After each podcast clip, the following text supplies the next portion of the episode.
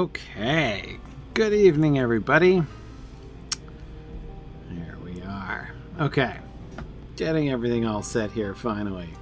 Good evening. Welcome back to Exploring the Lord of the Rings.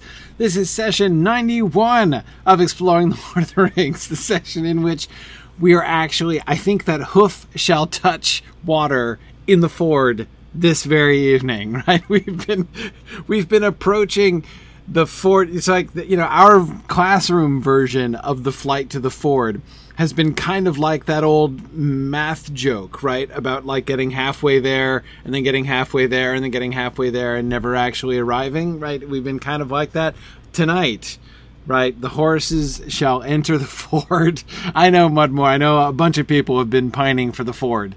Um, very true but anyway, tonight it's actually it's gonna happen. I'm I'm so sure. Um, yeah, I know trifle. It's uh, that would be a funny metaphor, except yeah, exactly. It's just it's all too it's all too accurate.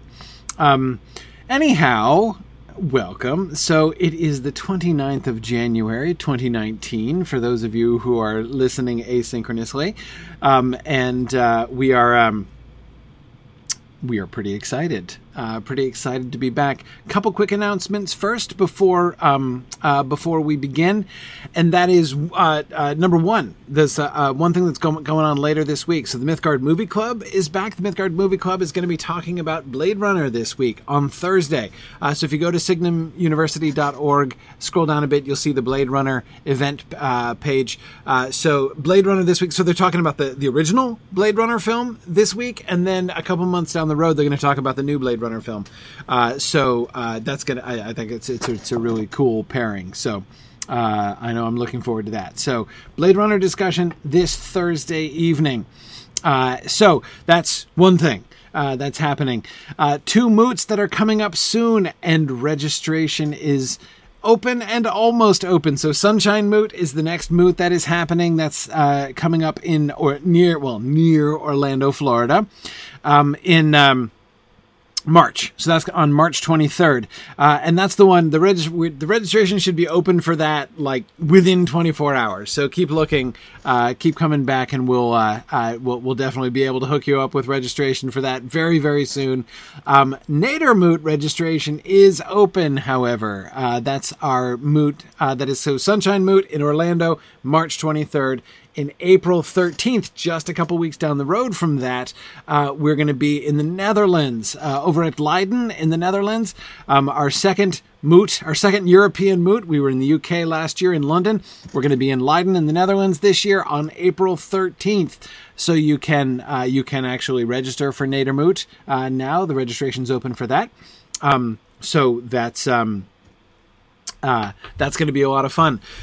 Yeah. Oh, hey, Brian, congratulations. Welcome for uh, Brian Kelly just caught up with us today. I always feel like we need to like throw a party for the people who, uh, you know, catch up through all of the back episodes and then join us live, right? It's kind of a big deal.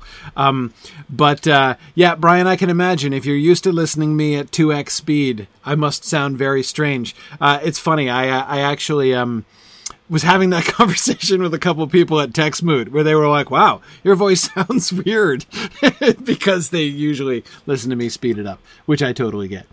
Um, uh, but oh, that was you at Texmoot, Brian. okay, that's cool. That's cool. Awesome.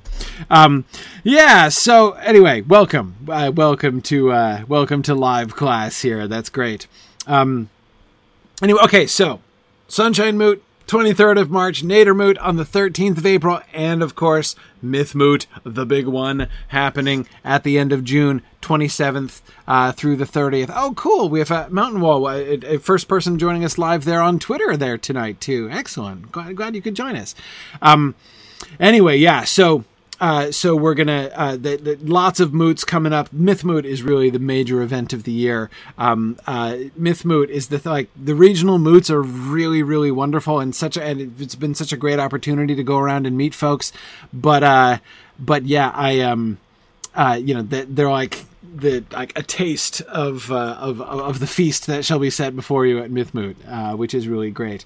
I was just talking with actually, this is Druid's Fire suggestion. Actually, I was just tweeting last night. I was reading Prince Caspian uh, with my son Matthias, and um, we got to that uh, passage, which is a really wonderful Winnie the Pooh joke, and um, at least that's how I've always read it. Uh, and yeah, the part where they take the apples and they wrap them up in bear meat and then roast them on the fire. And so I was just I was just tweeting last night like it's it's on my bucket list. I really want to have an apple wrapped in bear meat uh, and uh, uh, and roasted over an open fire.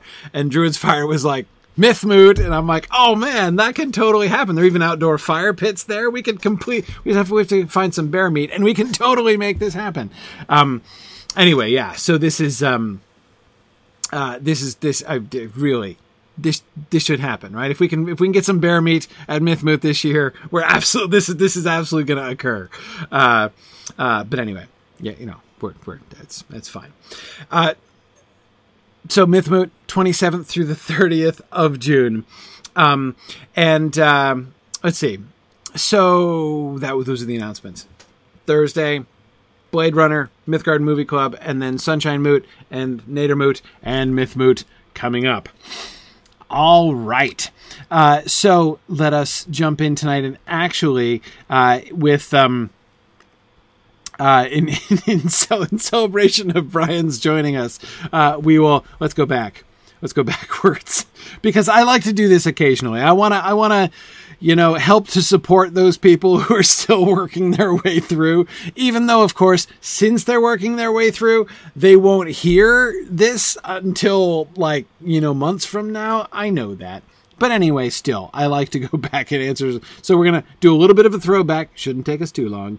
Uh, and that is uh, to the Barrow Downs. This was from Archimago, another awesome person I got to meet at Texmoot. Okay. In episode 44, ages ago, it suggested that Tom's main goal is to discourage the hobbits from trying to retrieve their clothes from the barrow, right? You know, when Sam asks what, you know, what's come of their clothes and everything.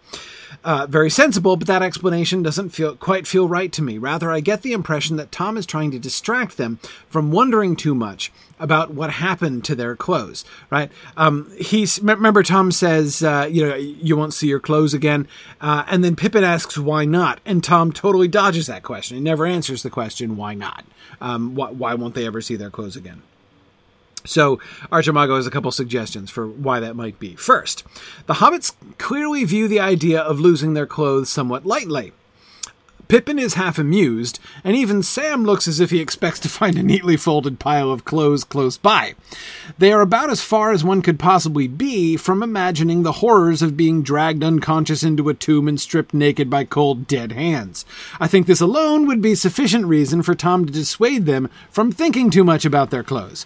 They're already recovering from the horror of their experience, Hobbit resilience, and Tom doesn't want to remind them of it. That seems to me very, very plausible. Um, and I really like that line of thinking, right? If they if they think too much, it's not that like the clothes are so especially horrible that Tom doesn't want them thinking about that. But again, if they think about it too much, it would lead them to like reliving things or even going back in their imaginations and filling in things that they don't even remember because they were unconscious at the time, right? But it is, it does, if you start, you know, going down that little imaginative rabbit hole, right? You can see how it's going to inescapably lead them to some very detailed, very horrifying concepts. Picturing the feel of like the cold, dead fingers of the wights on their bodies as they're taking their clothes off. It's, I mean, you just kind of.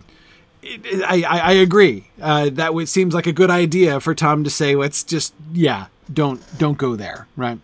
Um, he says, I also think it's quite possible that their clothes are not, in fact, in in uh, in neatly folded piles. Rather, that they have been cut off with a knife and are now lying in tatters.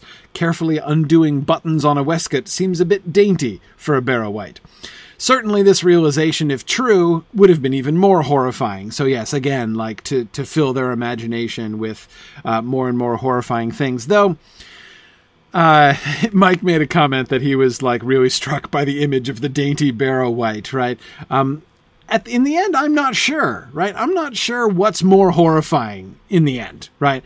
Um, if um, if it's more horrifying to imagine uh, you, their clothes being cut off with a knife, or if it's, uh, I actually kind of find it much more creepy, right? To uh, imagine like the dead fingers neatly like unbuttoning your waistcoat and like peeling back your clothes, like that actually seems to me much more creepy uh, than uh, than imagining them being cut away with a knife. But really, either way, um, yeah. Um, yeah, Trifle was just thinking the same thing. I, I definitely, um, yeah, uh, yeah, thinking. I mean, exactly. I mean, there's really like, there's no way that that imaginatively leads to anything positive, right? I mean, it can only, it's only a question of like what degree and at what register of creepy is that going to be, right? I mean, let's, let's just, yeah.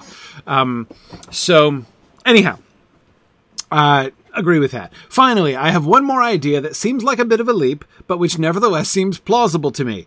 The hobbits are dressed in the cerements of the tomb's original inhabitants, as part of the Barrow-wights' dreadful ritual.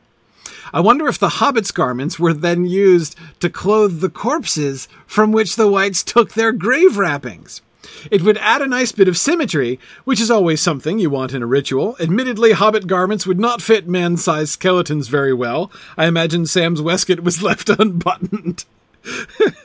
but for purposes of evil spellcasting, I expect it would suffice. Can I just say, I love this idea. Love it. I don't think it's very plausible, but I mean, come on. This is fantastic, isn't it? I mean, the idea that they've actually been swapped. So I don't know what's funnier. Um, I'm okay. Like imagining the dead hands undressing the hobbits is not funny. Imagining those same dead hands then dressing, trying to put the you know like pull hobbit pants up onto a human skeleton. That's kind of, kind of funny actually. Like that's that's that's pretty good. And I really like the suggestion. Um, I forget who was it. Zephin. Somebody made the suggestion on the discussion board that uh, that is the that really needs to be like the next like talk about your high level um your high level geeky halloween costume right to be an animated corpse with an animated human corpse dressed in Merry Pippin or Sam's Hobbit clothes, right?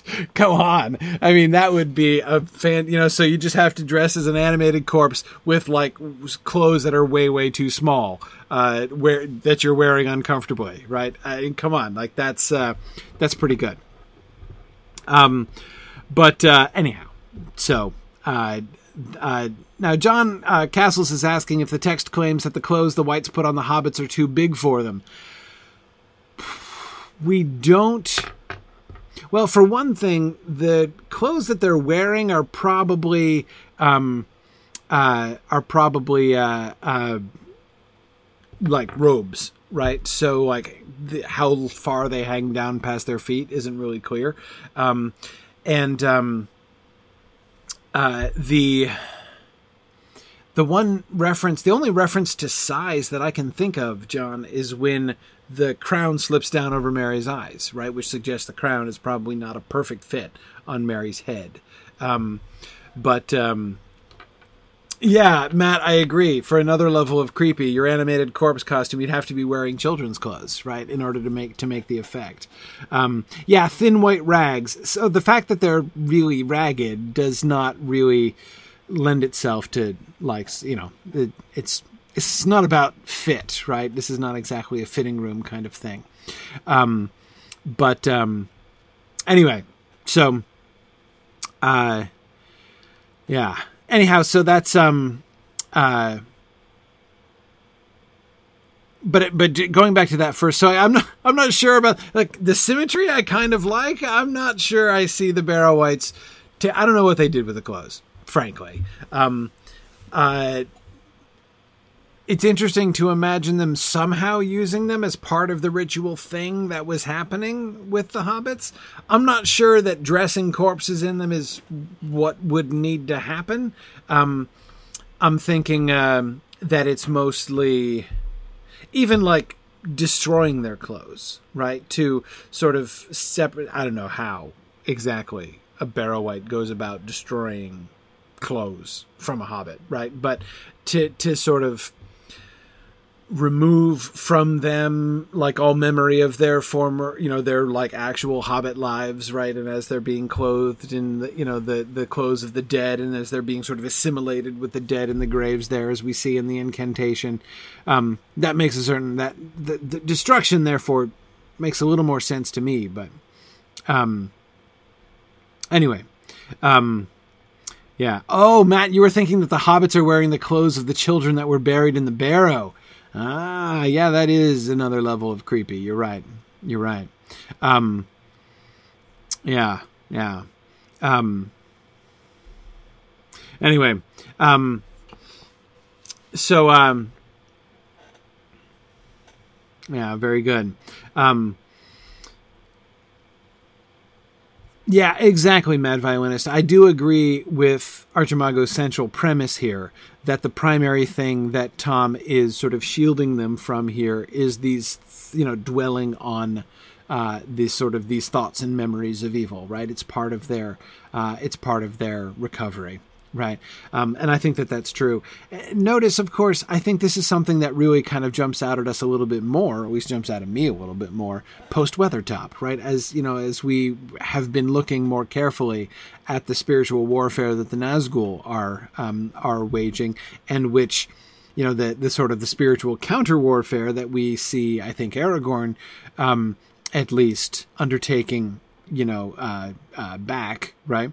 Um, I, you know looking back on that that seems more clear right? That that that that feels uh, more uh, more sort of obvious and and uh, uh, and compelling. But um anyway yeah Trifle Frodo does keep his clothes. He's the one who isn't uh he's separated from the others, and that by itself is interesting, right? He's uh, he's an he's a spectator of the ritual, and of course, in the end, a disruptor of the ritual with his breaking off the hand of the wight.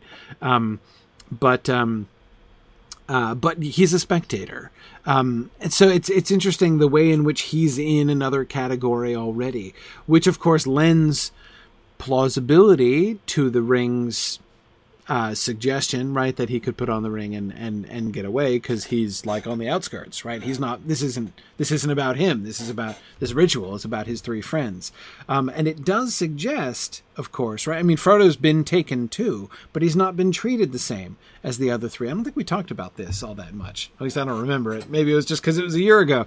Um, but anyway, um, uh, it does suggest that Frodo is being sort of looked at differently, right? Thought about differently by the Barrow-wights, which would make a certain amount of sense. Um, yeah, yeah. Luke is saying if the you know is wondering if you know the wight is sort of recognizing a kind of a higher evil power, perhaps in a sense. Yeah, I mean, I don't see any other reason why Frodo, from the wight's point of view, I mean, why Frodo should be separated from the others and treated differently, right? Perhaps in some sense the presence of the ring is detected um, has some kind of influence on them or, or, or, alters their decision in some way. Um, yeah, I don't think Trifle I would go so far as to say that the Barrow-wights know about the ring, but given that they clearly must also be operating at least partially right on that other side in that wraith world um, they have to have at least some connection with it right? You'd think that they could sense it. Um, or at least they could have some kind of sense that there's something different about that one, right? Different from the other three. So, and again, I can't think of anything else uh, from the Wight's point of view that would make that distinction. From Frodo's point of view, it seemed like he was the last one captured, but I don't know that that necessarily is true. Um, yeah, and Nathan, I was just thinking about the same thing. Could it just be a, a, sequence thing? But first of all, even if he was the last one caught, why should they not include him for that reason? I mean, was there like, you know, a maximum of three, right? And they're like, oh, we'll just keep the oddball and do something different with him after. I mean, that's possible, but there's no real, no, no, no positive reason to think that. And secondly, again, um, he Frodo, you know, we're seeing that scene from his point of view, and all of them are separated, right? and he can hear some of them. He thinks crying out in the distance, so he's probably not the first one caught. But that doesn't necessarily mean um, that he's uh, that he's the last one caught either. Um, yeah, that's interesting. Trifle's suggesting. Uh, says, I wonder if the ritual's in Frodo's honor.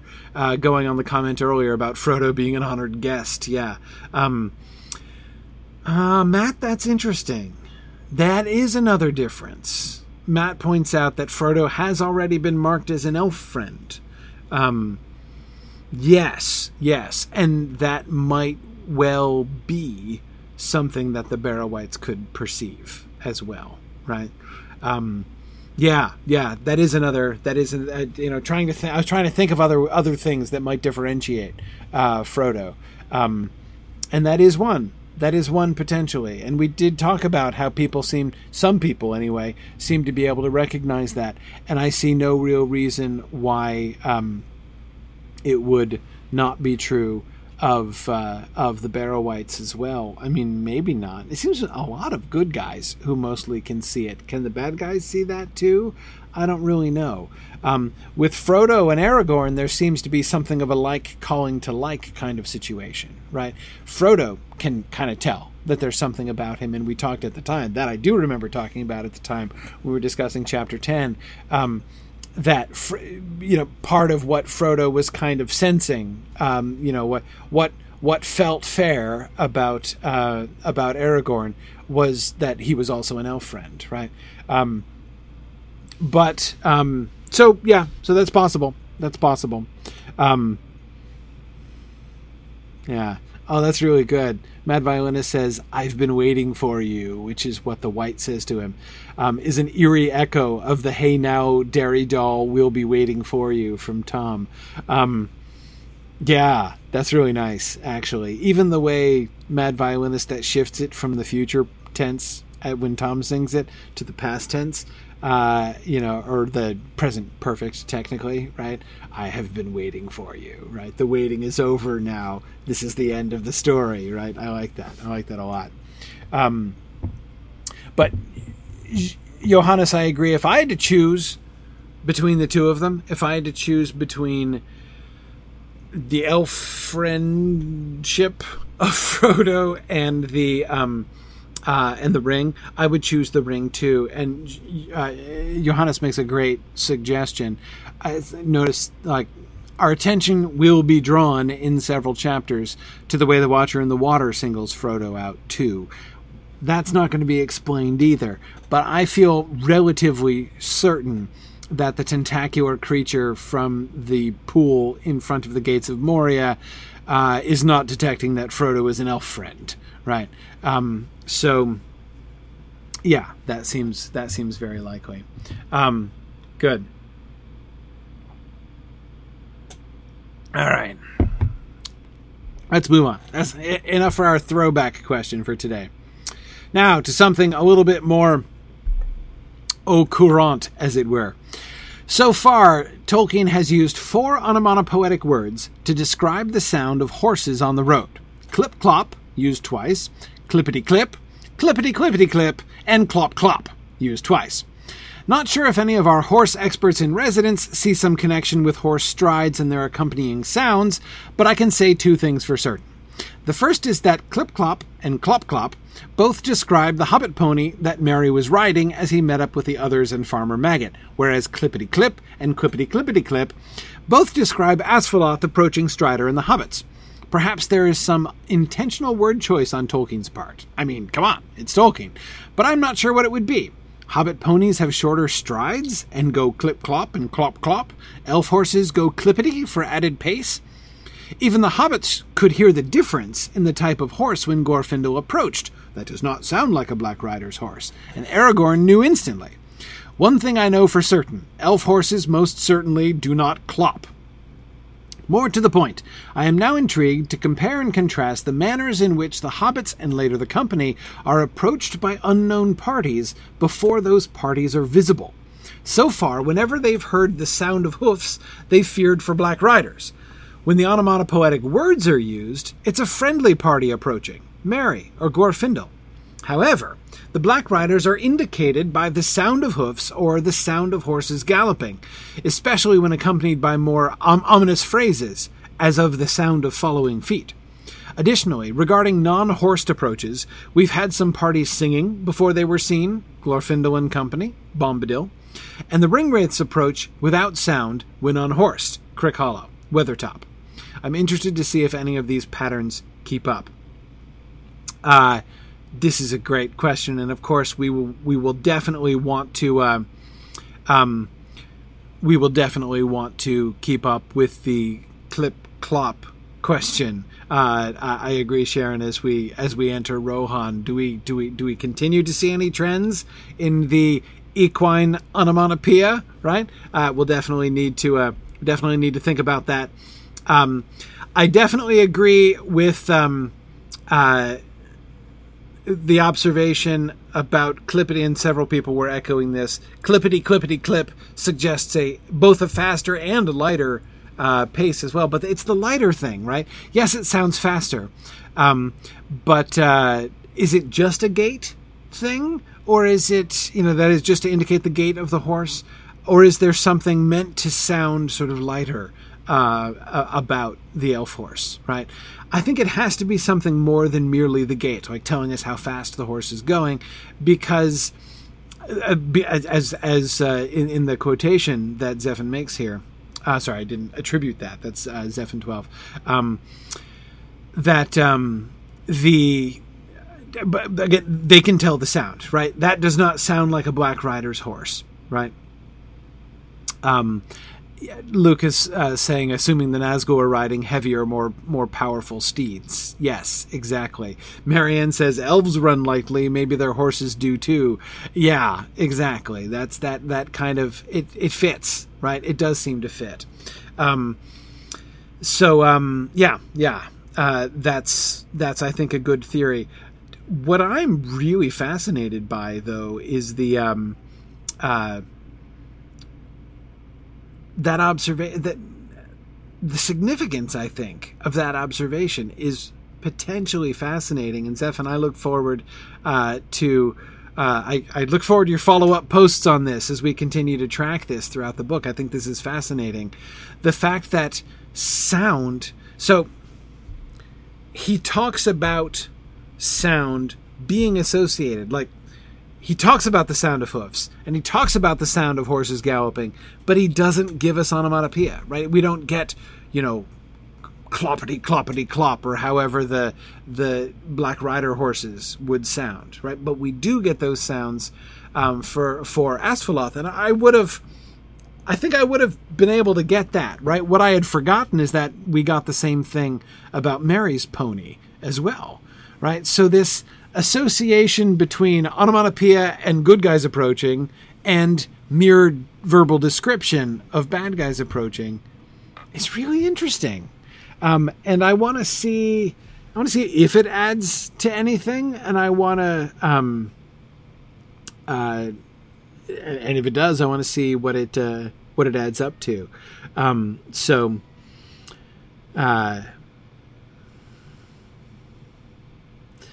Yeah. Um, I agree, Veronica. That seems to me most likely too. That it sounds that it that it has to do with the heaviness of the horse. Though, of course, that doesn't quite explain the Hobbit pony, right?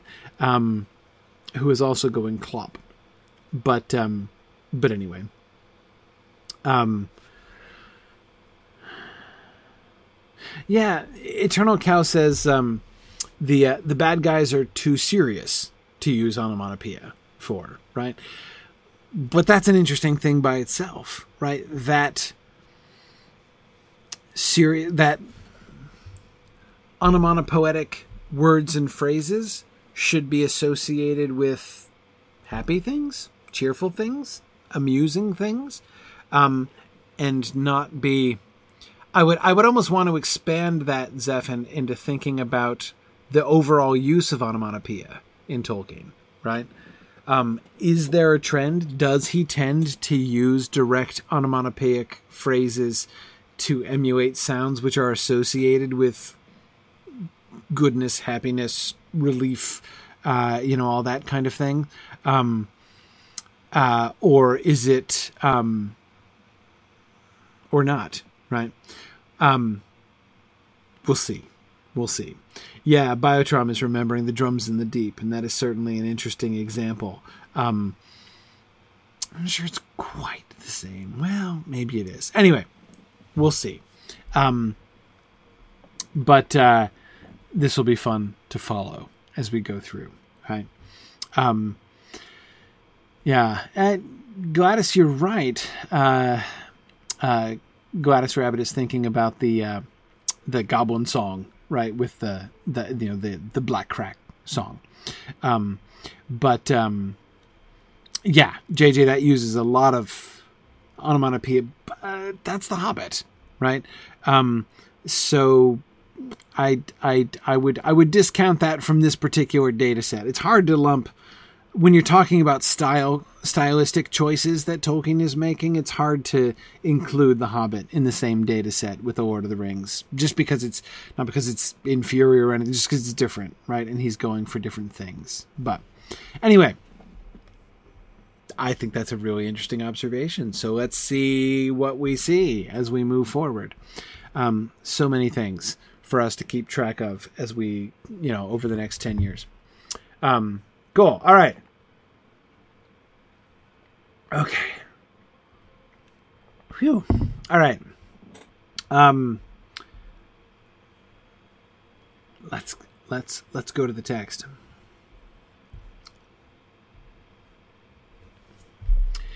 Frodo was just turning back. He had just drawn his sword with a flash of red, which we talked about last time. Ride on, ride on, cried Glorfindel, and then loud and clear he called to the horse in the elf tongue, Noro lim, Noro lim, Asfaloth. At once the white horse sprang away and sped like the wind along the last lap of the road. At the same moment the black horses leaped down the hill in pursuit, and from the riders came a terrible cry, such as Frodo had heard filling the woods with horror in the East Farthing far away. It was answered, and to the dismay of Frodo and his friends, out from the trees and rocks away on the left, four other riders came flying. Two rode towards Frodo, two galloped madly towards the ford to cut off his escape. They seemed to him to run like the wind and to grow swiftly larger and darker as their courses converged with his. Okay. Wheel Rider, I absolutely recommend uh, checking out if Noro lim is still available as a license plate in your state. That is on my top five list for coolest license plates. Um, my number one on my list was sadly taken in the state of New Hampshire. I totally would have gotten it. Uh, my number one favorite vanity plate that I've always wanted uh, says Hrududu, uh, but it was taken in New Hampshire already. Um, so, um, anyway uh, Noro lim, however, is I think I've seen that before in some state or other, or seen a picture on on uh, on on Twitter or something like that. But it's a that would be a fantastic license plate, no question. Um, uh, it's not available in New Hampshire. Yeah, see, James, I'm not surprised. I'm not surprised at all. Um, uh, anyway, okay, so Glorfindel here speaks directly to the horse and tells the horse to giddy. So giddy up, of course, the approximate translation, right, of uh, Noro lim um, uh, into into Westron. Um, here we can see him. Um, we can see him appearing to activate the strategy that you know the the sort of emergency plan that he seemed to be putting into place when he was putting Frodo on on on the back of the horse. That thing that I'd never noticed until we read that a couple weeks ago, um, where he seemed desirous to take it out of the power of Frodo, not to cross the ford, right? And so here we see him actually having to. Uh, uh, having to implement that Sorry, JJ, you're absolutely right. Giddy up is how Norolim would be translated into Wild Westron. Yes, absolutely. Uh, that's very good. Um, yeah. Okay, so Trifle is is returning to our discussion of last week of relative positions and where Frodo is. Yes, which we need to, of course, uh, uh, uh, reenact at Mythmoot um, in a large field. Um, Trifle says, I'm going to go with Glorfindel being behind at this point, but catching up fast. Uh, hence, he needs Frodo to start moving, or the party will have to stop. Yeah. Um, yeah, absolutely. So, um, and I, I but of course, uh, it's obviously it's not like the party catching up with him that he's concerned about the Black Riders catching up with him, right? Uh, so the mere fact that Frodo has stopped and turned around, that could, of course, just be like he's worried about his friends and doesn't want to leave them behind, as he verbalized before. But I think that Glorfindel can see perfectly well and certainly guess uh, at least a part of the struggle that's going on in Frodo's mind right here right? Uh, and to know that he is in very real danger if he does not actually try to turn Asfaloth and join the Black Riders. I mean, he could come under the you know the sway, under the dominion of the Witch King at this point, and the, and try to join the enemy. Even if he doesn't, even if he just delays, right? Even even if he is merely frozen, you know, uh, you know, sort of paralyzed as he's trying to fight off the spiritual attack of the Witch King um, he is nevertheless, um, you know, still making it possible for them to for them to to catch up with them. Mad violinist, he may well Glorfindel may well feel the will of the Witch King at work, even though it's not being directed uh, towards him personally. Um, so, yeah, I I I think that. Um, Glorfindel, under these circumstances, is able to call to Asfaloth and again executes that plan that he had clearly put in place before. Um, so we, um, well, Trifle Glorfindel doesn't maybe hasn't seen the riders ahead. Perhaps, um, maybe he has. You know, who knows what Glorfindel is seeing um, or sensing right as he's getting closer. Um, you know, more senses, perhaps, as we were discussing last week, than merely sight inactivity for Glorfindel here. Um, but he's clearly close enough for uh, both Frodo and the horse to hear him when he shouts, right? Um, which I think is another reason to think that perhaps Asfaloth hasn't been galloping to this point. Um, yeah, Catriona, exactly. He did comment earlier about the ford being held against them, so he certainly suspected that there would be others lying in wait up there. Um, yeah, okay, so.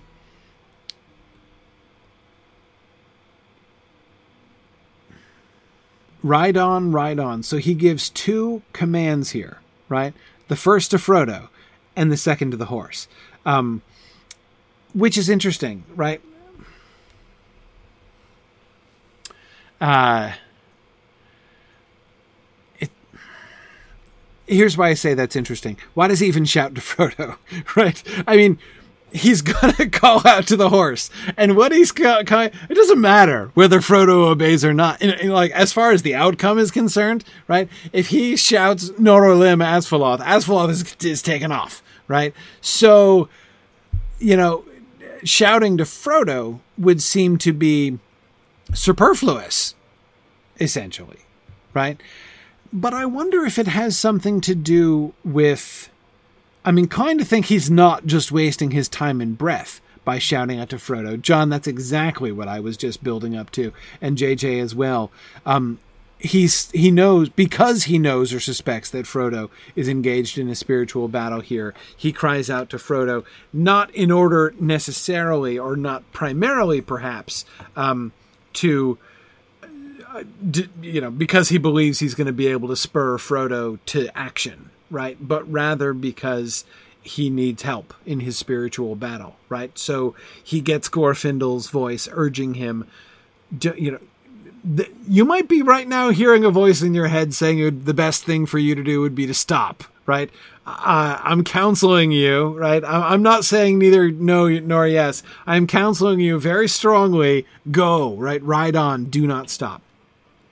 Uh, so yeah, I, I, I think that that would be reason enough, right? Just for him to give that final urging, because this is also the last thing he's going to be able to say to Frodo, right? Frodo's not going to be able, no, is very soon not going to be in hearing range anymore, right? So, uh, the last thing he's able to say to Frodo in order to sort of bolster and strengthen his resistance uh, against the Witch King is that last urging to ride on, which perhaps, uh, you know, and hopefully Frodo can can sort of hold on to.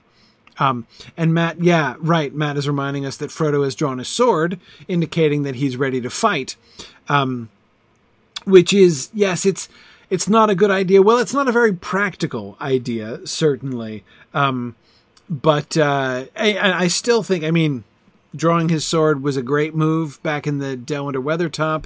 Um, spiritually speaking, I still kind of like it. You know, I mean, I think it shows spirit in the right direction for Frodo, the spirit to resist the Witch King, which is a good thing. But again, like, yeah, let's stop and fight them is not, that's not a winning proposition. Uh, and so, ride on, right? So it, it's not, it, it, might, it might be seen not only as a kind of uh, bolstering up of Frodo's will, which is at least struggling right here right? But also as again a, a sort of a very unambiguous piece of advice, right?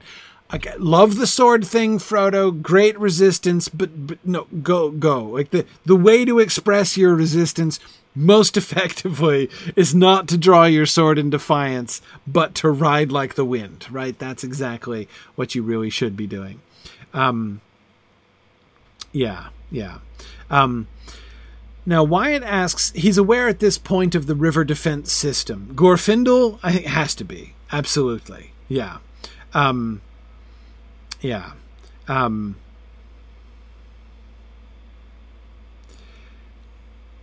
yeah. And that's, well, that's interesting, Karita. Karita's saying it's, it sort of reminds her of people shouting go to people in a race, right? Like it's not like they need the information or advice, right? It's just encouragement. And so, so again, giving Frodo encouragement at this point, and you know, there is part of you, Frodo, that is that wants to flee, right? I, I am attempting to bolster up that part of you to encourage that. Um, I do think is good, but also again, uh, part of him needs to be even part of the good part, right? Part, you know, the part of Frodo that's resisting needs perhaps to be redirected into a more immediately appropriate channel, namely flight instead of fight. Um, now, Olwe, it's not that the name of Elbereth won't work anymore, um, but um, uh, yeah, uh, is Frodo even able to do that? I don't really know. Um, I kind of wonder. Um, sorry, I was just looking up and seeing uh, Iwin Dillion contemplating the the cost of getting Norolim in Illinois, which is available. Awesome, yeah, yeah you know, it's te- it's tempting, right? I mean, that's a really good license plate. Um, uh, but anyway, um, yeah, so Yeah. Um,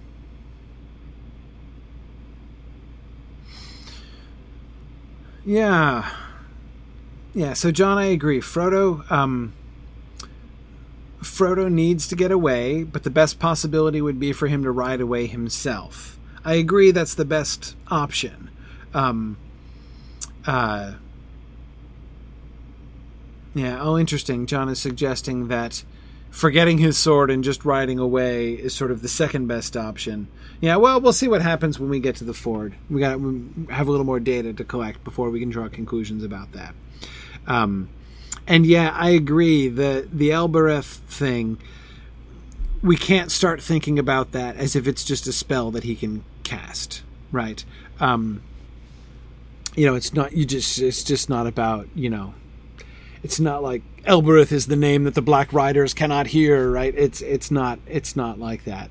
Um, uh, you know, if you do not leave me and my friends alone, I will say Elbereth to you. It's it's it's not how it works. Um,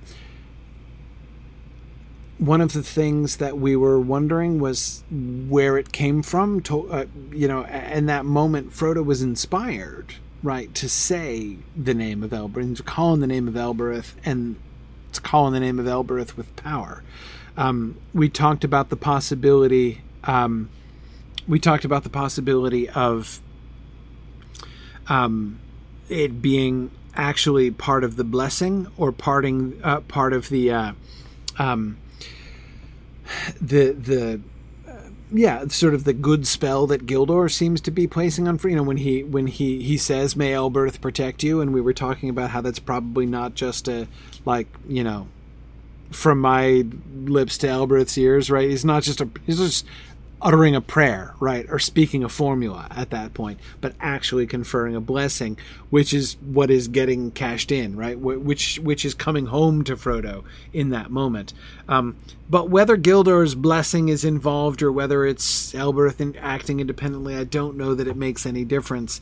I think that's clearly Elbereth's action there, right? It is Varda who intervenes, and she's not going to do that like randomly right? You know, she's not going to uh, do that all the time, right? So, so yeah, it's not something that you can um, uh, um, just pull out at need, right? Um, it's not your verbal nuclear option there. Anyway, okay.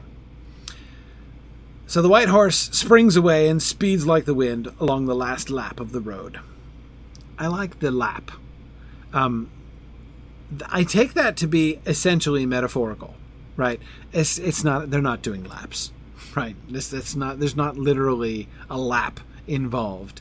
Um, but here he is going to he's establishing a horse race metaphor here, right? As if they are going around a track around which they're doing multiple laps, right? And this is the last lap, right? So it's the final stretch to the ford. Um, but the use of the word lap invokes explicitly a horse racing metaphor, right? And so he's Tolkien is inviting us to think about it in terms of a race, and then we get, um, uh, then we get the. Uh, the other horses or the the other challengers who are starting with a with with a head start right closer to the ford uh, who are who are coming in. Um, and then the the horses come down in pursuit from behind. We know we've got the five of them uh, behind him. And then from the riders came a terrible cry. Is one of them crying? Is this just the Witch King crying out, or all of them crying out simultaneously? Um, I think this is. I mean, it says it comes from the riders, plural, but I, I think that just means from those you know, like from the direction of those riders that are behind them. He's Frodo's got his back to them. Um, this has to be Frodo's narration, right? This whole sequence has to come from Frodo's point of view. Uh, so he's not looking at him anymore, right? Asfaloth has put it out of his power to carefully observe uh, the Black Riders directly behind him. So, um, yeah, yeah. Um, anyhow, so he he hears this the the cry coming from uh, uh, c- coming from the riders behind him. I think it's got to be the Witch King. and remember what we learned when we were comparing the uh, the cry that cry in the East Farthing when we got it. Remember that cry um, interrupts the drinking song, right? That's the it's the cry which interrupts "Ho ho ho to the bottle I go," um, and in a sense, what we were getting there, um, as we discussed a little bit at the time, uh, is that it's it's like um, it's like a, a song battle almost, right? The hobbits are singing a very happy song, right, about drinking, um, and then they, uh, um, and then they that the, then the the the Nazgul cry out, right, and there are words in that cry, um, and it is it is like it is like a song itself. The way that it's described is high and sustained, but there are words in it, right? Um, so it seems very song like as well, right? Um, and so that cry, which contains words, presumably, just like the other one does, and is clearly a signal or a directive uh, to the others, right? Um, that's when it, was answered, right? That's when they start calling back. Um, and four other. Uh, I see we're debating about lap and especially whether it's metaphorical. Yeah, Toramarthan, that's my question. If people use the lap non the word lap non metaphorically to mean the last stretch, does it does it originate with the metaphor? Right. Um, yeah, I wonder. That that would be my question too. Um. Anyway. Okay. Um. Two rode towards Frodo. Two galloped madly towards the ford to cut off his escape. I have to admit, I've never understood that. This is one of the reasons why I need to see the flight to the ford reenacted. Um, but uh,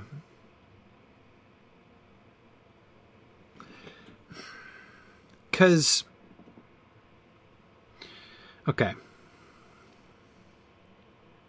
here's my problem. Why are two of them running straight towards frodo? If he's so i'll do this i'll try to do this on the on this plane. If Frodo's running towards the ford, that two of them would take the angle uh, towards the ford to try to cut him off. Makes all kinds of sense. Like that's exactly the sensible thing to do. But the two that come towards him, if they're up here, right, and he's over here headed towards the fort, running towards him is really dumb. Uh, uh, you know, as anybody who uh, as anybody who like watches American football would know, like when you're trying to catch somebody in the open field who's running really fast, right? You don't run straight for him. You've got to take the angle towards where he's going, or there is no way you will catch up with him, right? Um, and so that just it seems I don't understand it. But for Dauntless, they could be trying to cut Frodo off from the rest of his companions, but you'd think the five coming up behind would do that, right? Um, as they on their horses are going to be overtaking uh, the runners on the ground long before, right? So they will come between, and they're the majority of them, and they're five instead of two, right? So there's any cutting off to be done, nor does there seem to be any particular reason uh, to. Um, nor does there seem to be any particular reason for them to imagine that Frodo's going to double back, right? Maybe, but again, they're not holding back and trying to box him out. They're going straight for him. They're hurting him. Yeah, maybe. Maybe. Um yeah. Yeah. Um What I'm trying to decide here is whether those two riders are just making a tactical mistake or not. Um, they, because Frodo's destination seems pretty clear, right? He's headed for the ford. Asfaloth is burning in a straight line, right? Um, riding straight towards Frodo is the best way to absolutely guarantee you do not catch him, right? It's not, that is not okay, right? And the thing is, like, Tolkien had to know this. Tolkien was a rugby player, right? And you catch you, you, you he will certainly have tried to catch runners in an open field before, right? Uh, so I, I don't I can't imagine. Um, yeah. Right. Towards Frodo might mean an inter uh, an intercept course, John, but again, it seems to be a bad intercept course. I mean, the two that go straight to the ford fail to intercept Frodo. Now, they clearly thought that they would, and everybody, it looked like they would, right? It's only the uh, the the uh, remarkable speed of Asfaloth that he manages to beat them to the ford barely, as we will see uh, on the next slide. But um, uh, oh, Karita, yes. Uh, Tolkien was a good rugby player. In fact, there's that one letter uh, that Tolkien wrote, which was really funny. Um, that um, uh, when he went back to his old school, uh, uh, for the first time after he graduated, uh, and he was kind of like, you know, apparently hoping he would be remembered for like something that he really valued, like his, you know, his uh, his literary skill or his Greek orations or something like that, and uh, he found that the only thing he was remembered for at his old school was his ferocity as a rugby player. Uh, so yeah, apparently he was fairly good at school. Um, uh, but anyway, I do think um, uh, I do think that they um, do seem to be caught by surprise by the speed of the horse. Um, yeah, Gravity is asking, do the Black Riders know that Frodo is on Asfaloth? Possibly they don't. Possibly they don't. Um, yeah. No, Dilligan, I, I know they're riding towards Frodo, and I, I know I, I kind of made it look like it was a 90 degree uh, angle thing. Um, but again, like, well, I don't know. I, I, I, I do feel like I'd have to do this on a whiteboard to make it to make it clearer. But again, like if you are, if if you're off to the side and there's somebody running really fast, you know, essentially perpendicular to your direction, like his his, his uh, he is traveling, you know, laterally in front of you really fast, um, and you want to catch him. It doesn't matter where his position is. The one place you don't want to aim for as you direct uh, your your attack is wherever he is. You've got to you've got to race to the spot that he's going to, right, and try to get there at the same time. You've got to take an angle on him, and they don't seem to be taking an angle on Frodo. Um, at least they can't be. At least it's a bad angle uh, because uh, the two that take the much sharper angle straight to the ford still fail to reach it before he gets there. Um, but anyhow, um, I think uh, yeah, we, will we'll oh, we will definitely diagram this uh, at Mythmoot, uh, definitely. Um, so anyway, yeah, I was. this will all be clear when we when we uh, uh, when we when we reenact this at Mythmoot. However, um, uh, I do think the theory, I, one of the conclusions which seems to me absolutely inescapable from this whole thing, is that they're not only the the the Witch King's plan, right? The ambush that he has set up here is not only foiled by Glorfindel and Asfaloth, right? Uh, I mean, that's that's very clear, right? In in the most superficial of readings, um, but rather, they, like all of them are caught by surprise by it. Um, it's not just that Glorfindel and Asfaloth overcome them; they don't see this coming. All. This is this is an eventuality that they have not planned for, um, and that's I think my favorite reading um, of the. Uh, that's that's my favorite reading of the the two that are heading right towards Frodo is that they burst out of hiding, right? Uh, so the first thing that they do uh, is like they they see a figure which is probably Frodo, and they start riding towards him, right? Thinking what he's probably on the pony. They know they've got a pony, right? Um, and if the pony is slow enough they probably don't have to take a very good angle, right, to catch up with him. Uh, so maybe they're just sort of heading, taking a shallow angle toward him, thinking it's going to be easy to catch him. And then, holy cow, he is out of there and they're behind, and there's no way they can catch up to him, right? Um, I like that reading uh, rather than having them actually believe they could catch Asfaloth that way.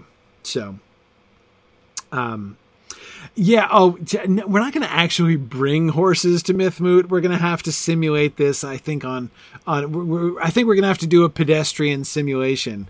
Uh, but we'll, we will we will attempt to simulate uh, somehow the um, um, coconuts. Yeah, we'll have to bring coconuts. Absolutely, lots of coconuts. I think that is precisely what's going to need to happen uh, at Mythmoot. That's precisely it. Yeah. Okay. So, um, yeah, hobby horses and coconuts. Well, I'd the, the coconuts at the very least. I'm sure we can manage. Yep. absolutely. Okay. So, sorry, I'm just seeing uh, on one of my screens an official note being made in the uh, in the backstage um, uh, uh, uh uh, chat room of our Mythmoot organizers. We must remember to bring coconuts to Mythmoot. It's happening in real time. Um, but anyway, yeah. Okay. Um, so. Yeah, I know exactly, Sharon. Yeah, I just saw it come up, the post you just made. Absolutely. Absolutely. Okay. Um, now, let's see. Biotrom, great observation there. Let's see. Uh, okay, they're they're flying, right? The horses are flying, just like Balrogs. Um, two are riding towards Frodo, and two are galloping madly towards the ford to cut off his escape. They seem to him to run like the wind and to grow swiftly larger and darker as their courses converged with his. Um, uh, yeah, yeah. No, uh, Brian Kelly clearly the horses have wings, right? That's that's it's proven, right? They fly. Right? I mean, you don't need any more better observation than uh, any, any. But yeah, uh, the Fellowship does. Everybody who flies has wings, obviously. Um, but um, yeah, okay. So, um, like the wind, Asfaloth, of course, is going to be described as as uh, like the wind as well. Um, but um, they seem to him to run like the wind and to grow swiftly larger and darker as their courses converged with his. Growing larger and darker is sort of the interesting thing here, right? Um, uh,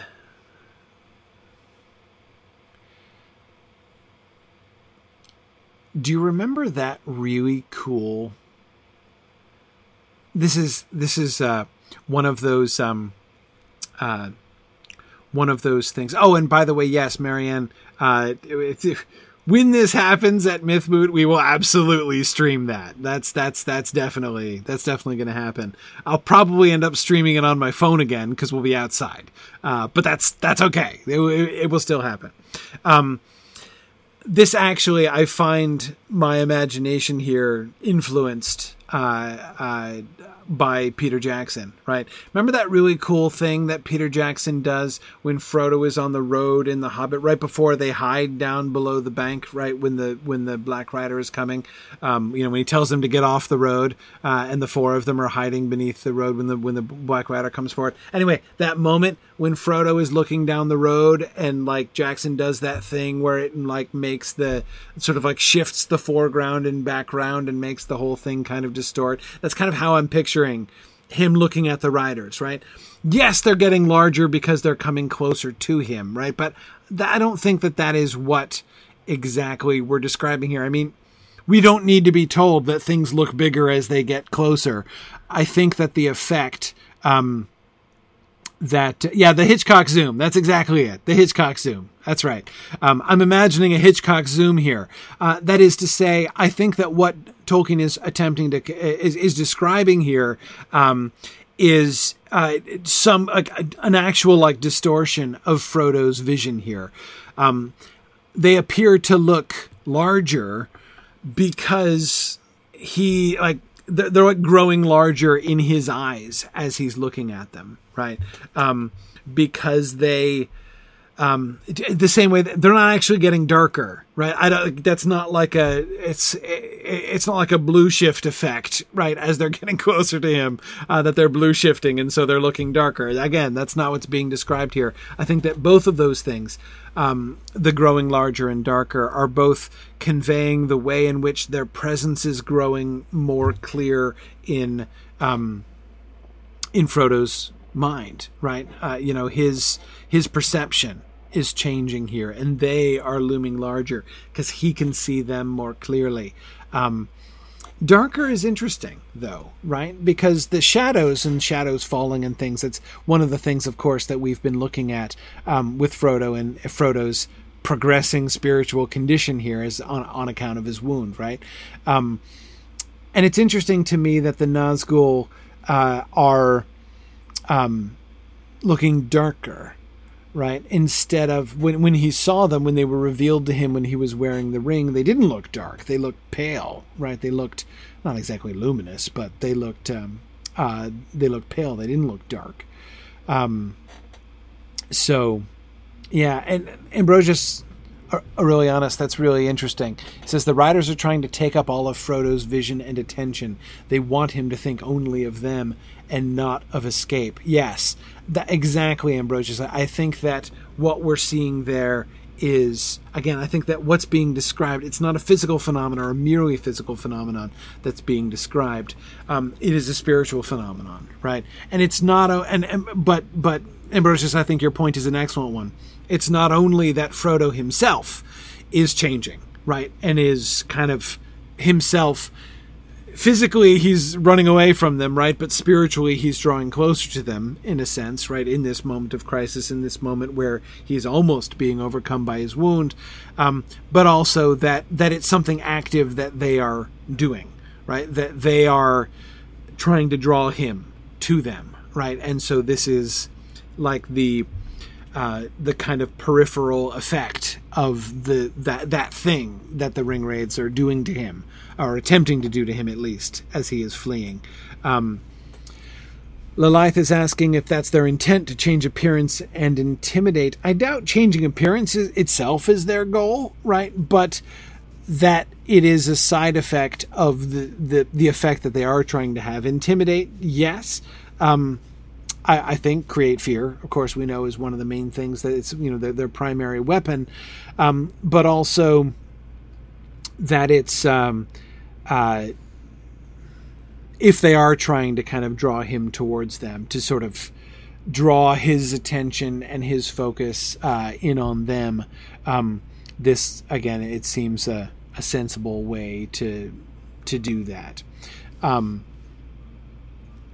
yeah and John, I agree. This is a very liminal space moment, isn't it? You've got uh, we're right on the boundary, right? The ford is, you know, being this really, really important boundary that's about to be crossed, while simultaneously Frodo is right on the boundary between the physical world and the wraith world, right? And and in a sense, John, right? That's the real, um, that's the real race that's happening here, or rather, you could say the physical race that's unfolding here, the race of you know the horse race uh, that's happening is like an outward representation of that spiritual race that's happening.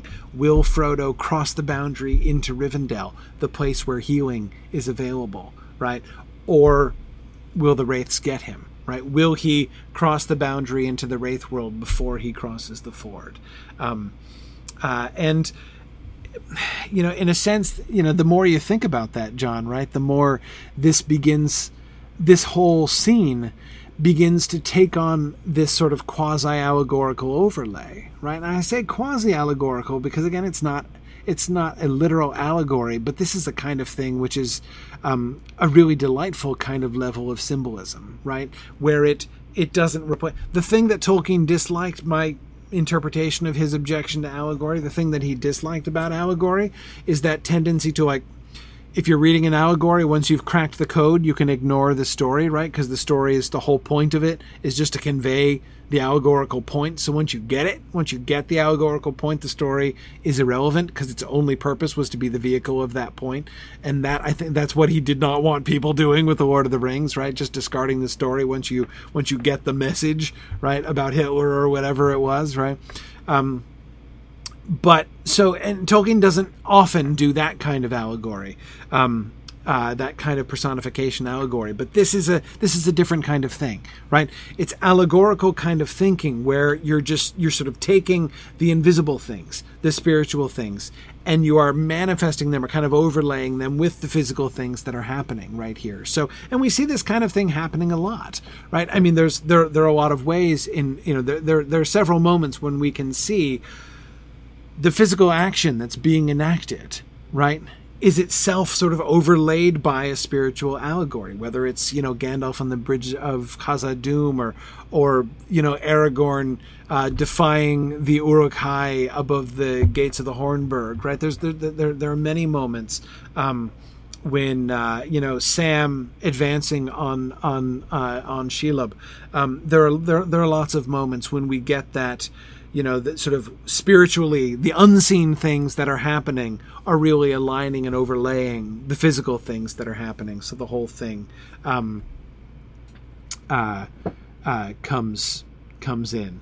Um, so anyhow, um, all right, cool. Um, awesome. So Matt has been studying lap. Hang on a second. Let me let's see. Um, so it looks like. Uh, all right. It looks like lap. It doesn't appear to be an old word usage here. So he's so so Matt. If I'm understanding you properly, it seems likeliest that when he is using the word lap here, he is using the modern horse racing metaphor. Right? Is that am I am I am I am I drawing the correct conclusion uh, from your from your analysis here? I know I'm not doing it justice because I don't want to I don't want to sit here and read through everything carefully here. But anyway, that's tell t- tell me if I'm if I'm if I'm getting you right there. Um. Anyway, okay. Um. Yeah, cool. So Okay, yeah, that would be your guess. Yeah, yeah, good. No, that's my guess too. Excellent. Hey, looked like I guessed right. Um, uh, excellent. Um, sorry, sorry. One of uh, the other Mythmoot organ- organizers just posted back to the primary Mythmoot organizer just posted back to that same chat saying, uh, what what are we going to do next year? The ride of the Rohirrim? And I'm like, oh, I guess somebody's not actually. You can tell he's not following along with exploring the Lord of the Rings, or he would never make such a mad suggestion for next year. Uh, but anyway, sorry. Um, okay. So yeah, notice how when you begin to think in that kind of uh, you know in that kind of uh, uh an overlay. Um, uh, way, right? When you start uh, kind of being able to see double there, to see both the physical and the spiritual happening at the same time. Uh, notice um, as their courses converged with his, begins to, I mean, that's just a description of how the horses are running, right? But of course, notice how that begins to have a kind of spiritual uh, uh, weight, right?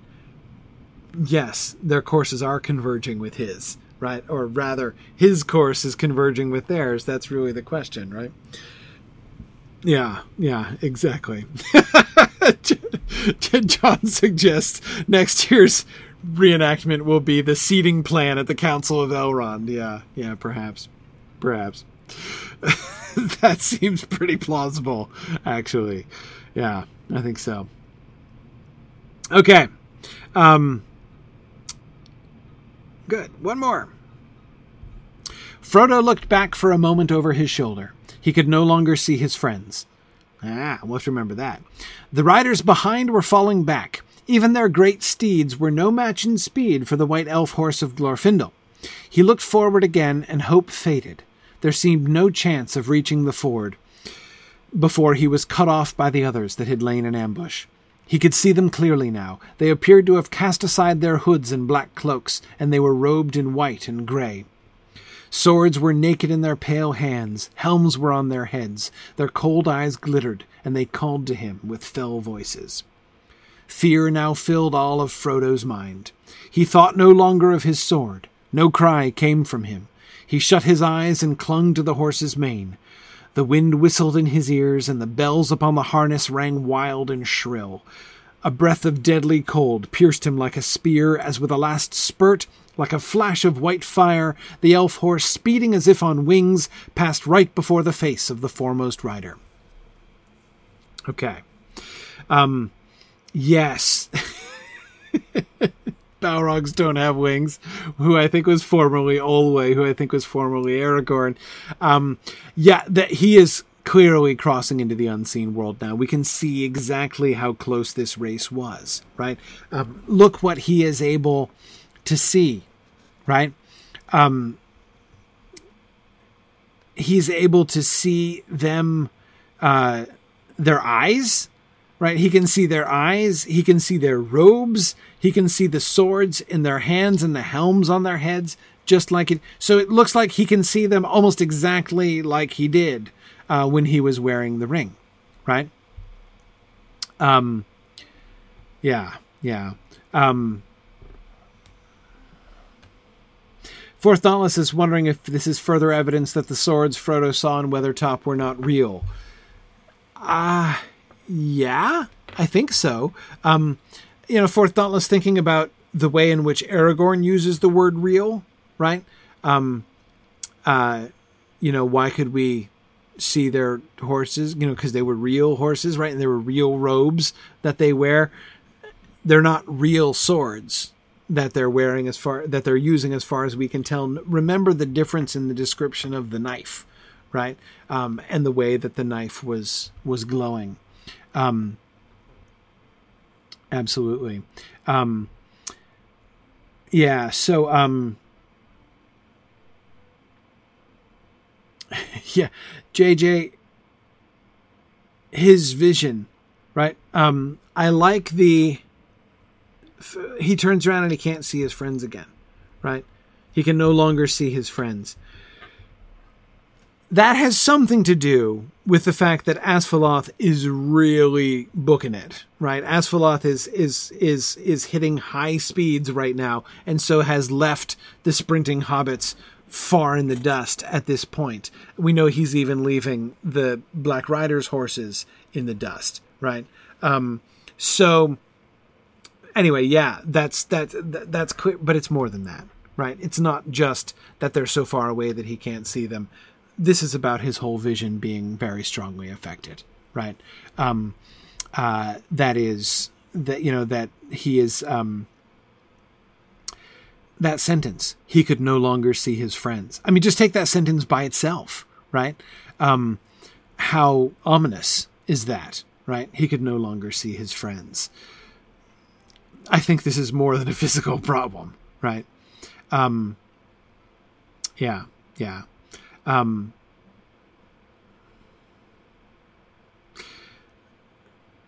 yeah, good. So, um, yeah, good. John points out that uh, the text makes it clear that his friends back there can see not only Frodo but the riders ahead of Frodo, right? So, um, so yeah, yeah, it does seem that it's it's it's it's not about really the distance at all. Um, it's really about yeah, a, a really hundred percent spiritual. I can I can get behind that. Um, so he could see them clearly now. Again, just like take those two sentences together. He could no longer see his friends. He could see them clearly now, right? That tells you a lot based on what we've seen about Frodo's position, right? Um, he looked forward again and hoped, and hope faded. There seemed no chance of reaching the ford before he was cut off by the others that had lain in ambush. Um, yeah, yeah. Um, and Matt, I agree. And with Biotrom, yes, the breath of deadly cold that he feels has to be the black breath. I think. Um, a breath of deadly cold pierced him like a spear, as with a last spurt, like a flash of white fire, the elf horse, speeding as if on wings, passed right before the face of the foremost rider. He is very close. So he is probably in close to touching distance um, to the Black Rider. And he would have to be. Um, he would have to be. Um, uh, I see. Travel, don't troll people. I can see the people who see this. The text proves Asfaloth has wigs, right? No, no, no question. Yeah, I see trifle baiting folks. Yes, yes. Um, yeah. Okay.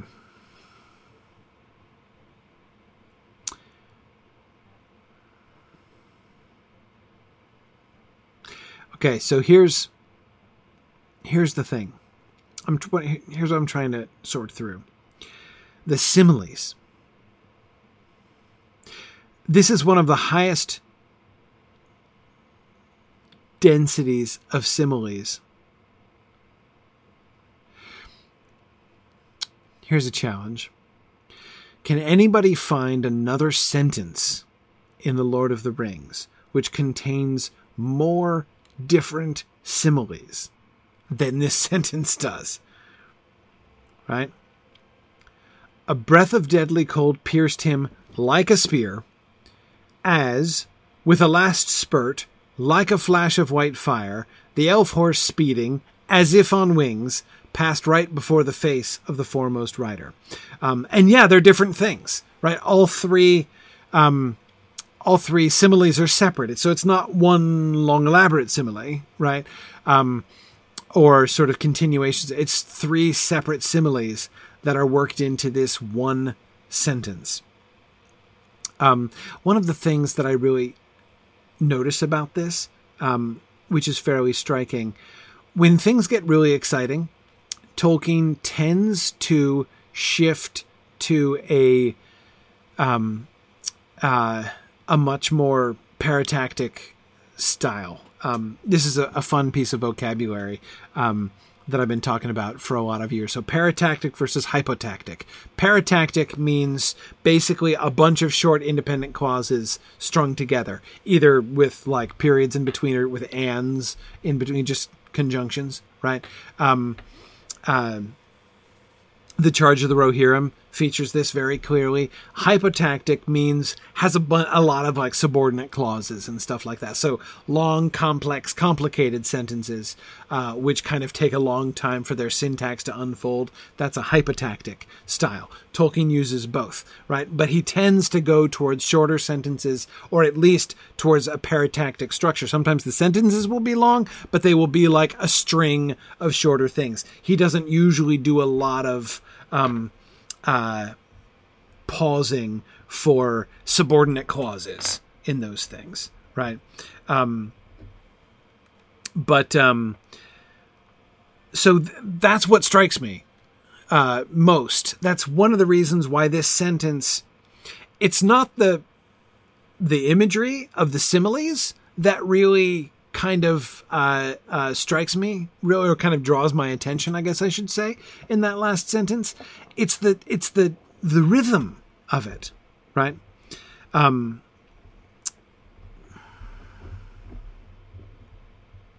uh, notice in the paragraph before, he he's already shifted into his paratactic style.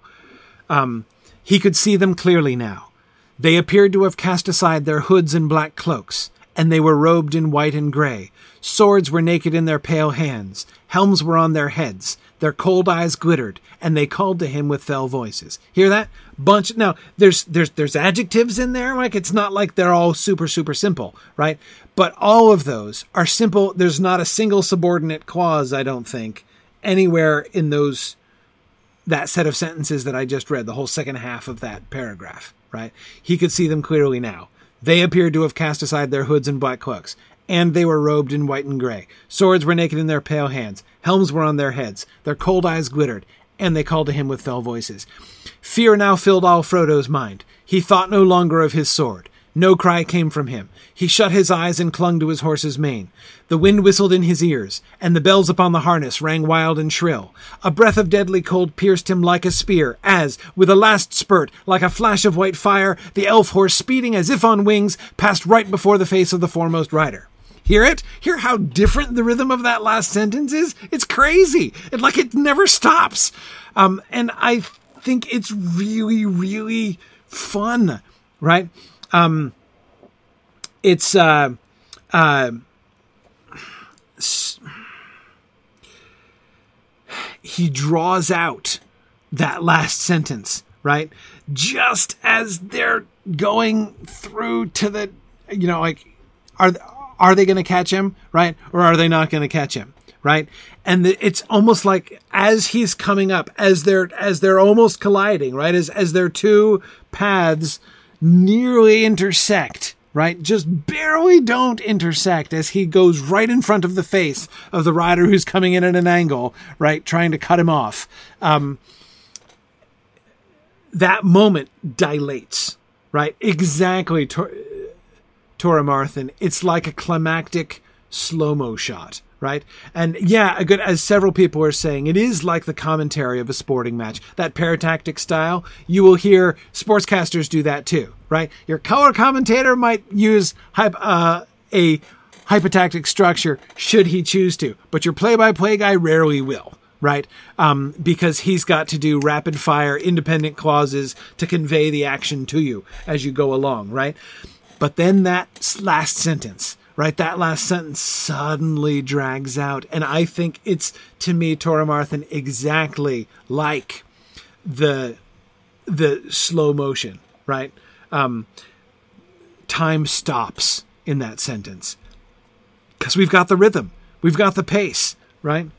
Fear now filled all Frodo's mind. He thought no longer of his sword. No cry came from him. He shut his eyes and clung to the horse's mane. The wind whistled in his ears, and the bells upon the harness rang wild and shrill. A breath of deadly cold pierced him like a spear, as, with a last spurt, like a flash of white fire, the elf horse, speeding as if on wings, passed right before the face of the foremost rider. Notice that it doesn't, though, although it the rhythm doesn't totally change, but instead of the rhythms being independent clauses, the rhythms are like the similes. They're, they're the chunks of the sentence, right? Um, you you could hear I'm doing about the same number of words, right? A breath of deadly cold pierced him like a spear, as with a last spurt, like a flash of white fire. The elf horse speeding as if on wings, passed right before the face of the foremost rider, right?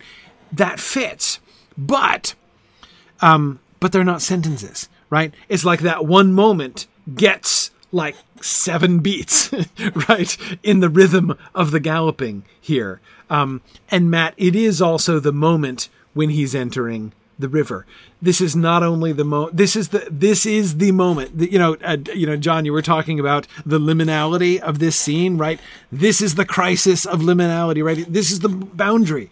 The boundary. He is hitting the boundary. Both of the boundaries are colliding. Him with the river the, the the the riders with him, right? So the wraith world is literally closing around him and catching up with him, and he is crossing the ford. And this is the exact moment when it happens. And when it does, we get that expansion, right? This particular moment is dwelt on in this highly unusual way, which breaks the structure doesn't quite break the rhythm, as I said, which is pretty cool.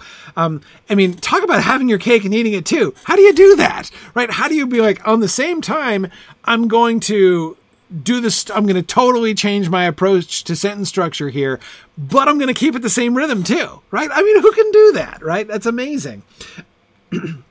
so, yeah. anyway, so he, he does both. And what he does also, and Matt, I think you said this a couple minutes back, by having uh, by stringing all of those similes together, right? Comparing all those different things to different things. Um, the uh, pierced him like a spear, like a flash of white fire, speeding as if on wings. Um, it's like uh, you know, I think Matt, I think this was you who said it was like sensory overload, right? Um, like Frodo being overwhelmed by all of these things at once, which again is like this moment when he's crossing over, right? Um, when he's crossing over the boundary. Um, that you know think of the, these things that are competing at once. On the one hand you have the rider and the black breath right? So we have the most focused version of the power of the wraiths over him right? You know you've got this one last reaching out by the wraith world to try to grab him and keep him there, right, and pull him back into it in the the the breath of deadly cold that's piercing him like a spear, to either kill him, right, to do him in, to finish him off with his wound, um, or you know, and thereby uh, keep him and drag him back into the wraith world. But then you also have like a flash of white fire, right? You've got the white fire, which was like Glorfindel, right? So we have this the other side of the wraith of the wraith world. Um, uh, what is being compared to a flash of white fire, by the way? If you were diagramming this sentence, which would be super fun, incidentally, if you were diagramming this sentence, what is like a flash of white fire attached to? Yeah, the spurt, technically, right? Asfaloth, of course, more or less, right? Uh, uh, a, with a last spurt, like a flash of white fire, the elf horse. So is it the elf horse? The elf horse is like a flash of white fire? As with a last spurt. Because with a last spurt is also a prepositional phrase, right? But with a last spurt is adverbial, so therefore it would modify past. The elf horse passed with a last spurt, right? Um, like a flash of white fire, which is that's an actually, actually an interesting question uh, on its own. Is like a flash of white fire. Is that an adjectival or an adverbial phrase? That is to say, is it modifying the horse? Is the horse like a flash of white fire? Or is the passing of the horse like a flash of white fire? See, exactly. It depends on what it modifies. So, which one is it? Right? The horse is indeed white, and the whole flash of fire thing should remind us of the red flash of Frodo's sword, right? Which already I, you know, as I was arguing last time, I, I was connecting that with the kind of spiritual perception, like that, you know, it looked red when he was wearing the ring, right? So, um, okay, so, um, and I mean, comparing Asfaloth, the horse himself, right? To Whitefire seems perfectly sensible, right?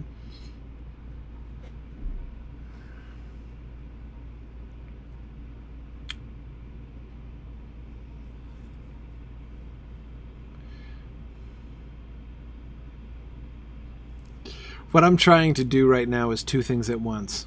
I'm trying to answer two questions. A, is it the horse or the passing? Is this an adjective or an adverb? And B, why does it matter? Because I'm pretty sure it does, but I'm not yet sure I can explain uh, why it does. I'm pretty sure it does. But let me see if I can work out why. Okay. A breath of deadly cold pierced him like a spear. As with a last spurt, like a flash of white fire, the elf horse speeding as if on wings. That modifies the horse, clearly. Passed right before the face of the foremost rider. Okay.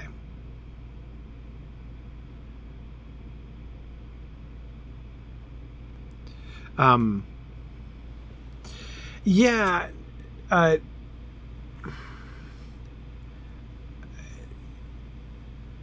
Corey, I'm wondering about that too. White flash from whose perspective is one of the things that I think I'm thinking about. Um, does it look like a white flash to the ringwraiths, or is it to Frodo? Um,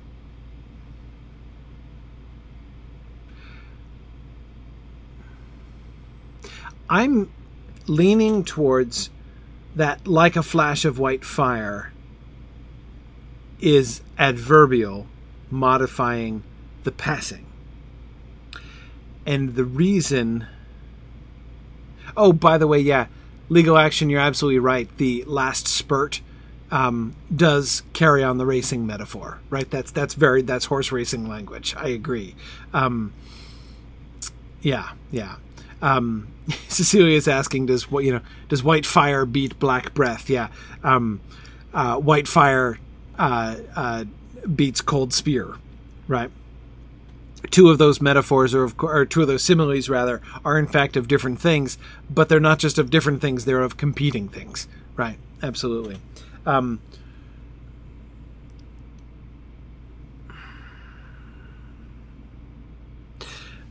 here's the difference I think I've put my finger on why I think it matters, whether it's an adjective or adver- adverbial phrase. The reason it matters to me is that if it's adjectival, it is more superficial. That is, it describes the horse. Yes, a white horse moving very fast, seen from the side, is going to look like a white flash, which maybe could be kind of like fire. So, white flash, you know, flash and white then become merely descriptions, right? Just just telling us what it looked like. But I don't think this is just about what it looked like, right?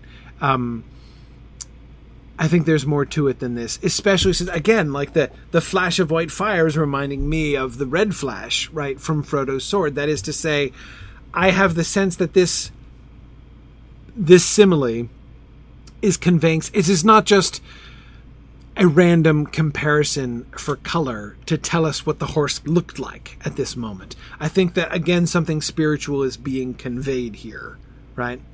Um, so j- again, just as something spiritual is being conveyed with the red flash from Frodo's sword when he drew it, right? So again, if it's merely a description of the horse, it seems to me less significant. Um, sure, it, I mean, no, it, grammatically, literally, of course, it can't be both. Um, it can be both. What I'm saying is, I don't think it's just a description of what one would see there, right? Um, it's not a physical description; it's a spiritual description, and that as with a last spurt.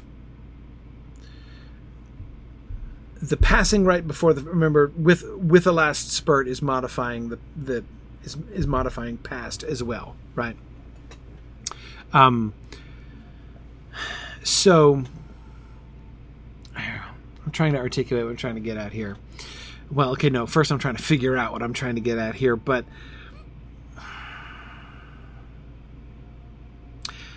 Asfaloth does something. Something happened here. Something happened here which is more than just the horse is running really fast. Something is happening here more than merely this fast horse, which was already running really fast, dug deep and started running even faster in that moment. I mean, that is happening. I'm not questioning that basic fact. What I'm saying is that's not enough, right? Um, I don't think that that does not strike me as an adequate description for what's happening here. Um,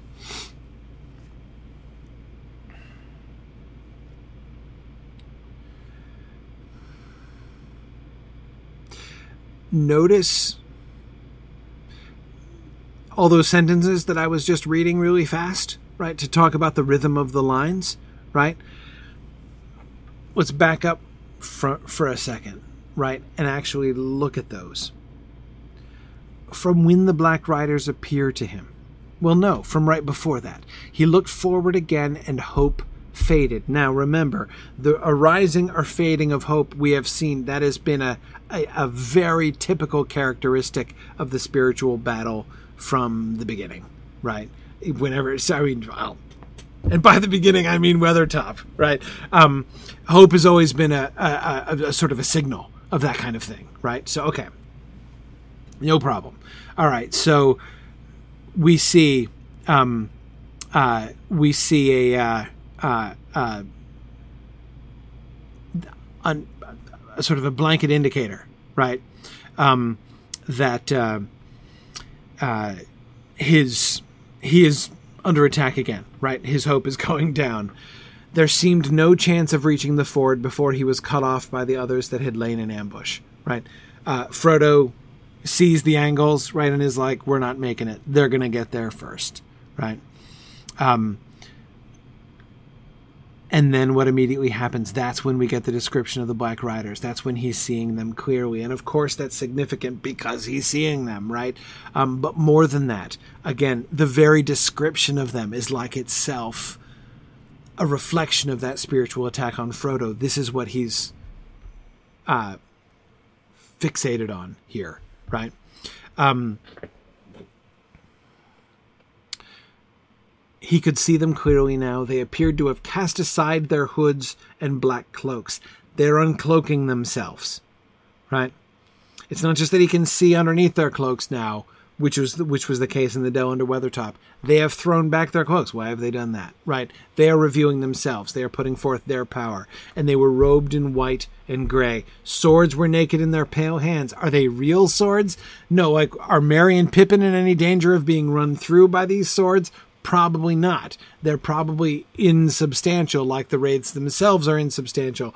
But that doesn't mean that the swords are not, in this sense, um, real right? The, would Frodo be run through if one of them stabbed him with these swords right now? I wonder, right? Perhaps so.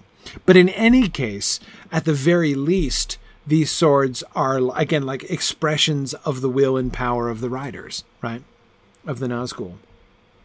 Swords were naked in their pale hands like their uncloaked persons. Helms were on their heads. Their cold eyes glittered, and they called to him with fell voices. They are calling out. They are acting on him, right? They are they are definitely interacting with him spiritually at this point. So we get this this several sentence description. Not again, it was just not just a physical description, not just a an about their appearance, right? And look what happened. And now, meanwhile, what's happening to Frodo? Right, while this is all happening, fear now filled all Frodo's mind. Right, that's he is he's going under. Right, he's crossing the boundary. He thought no longer of his sword. The defiance, the resistance is gone. No cry came from him. He's not shouting back in defiance anymore. Um, so we get three quick sentences, all three of which repeat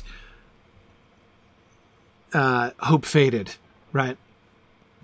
No cry came from him. He shut his eyes and clung to the horse's mane. That's at least kind of a good sign. Um, and a reminder what is the one thing he has? What is the only thing connecting him with the world of light?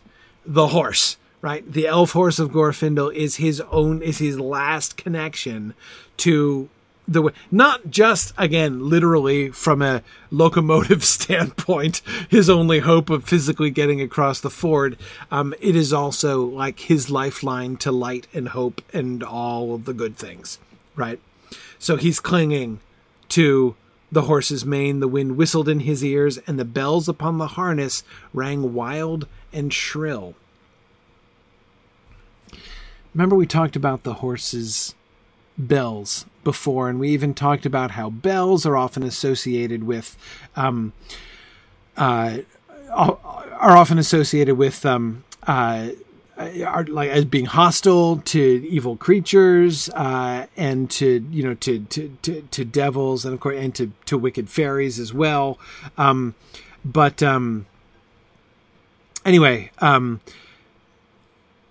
the fact that they sound wild and shrill again i think that's to frodo. In frodo i think we're hearing frodo's point of view here.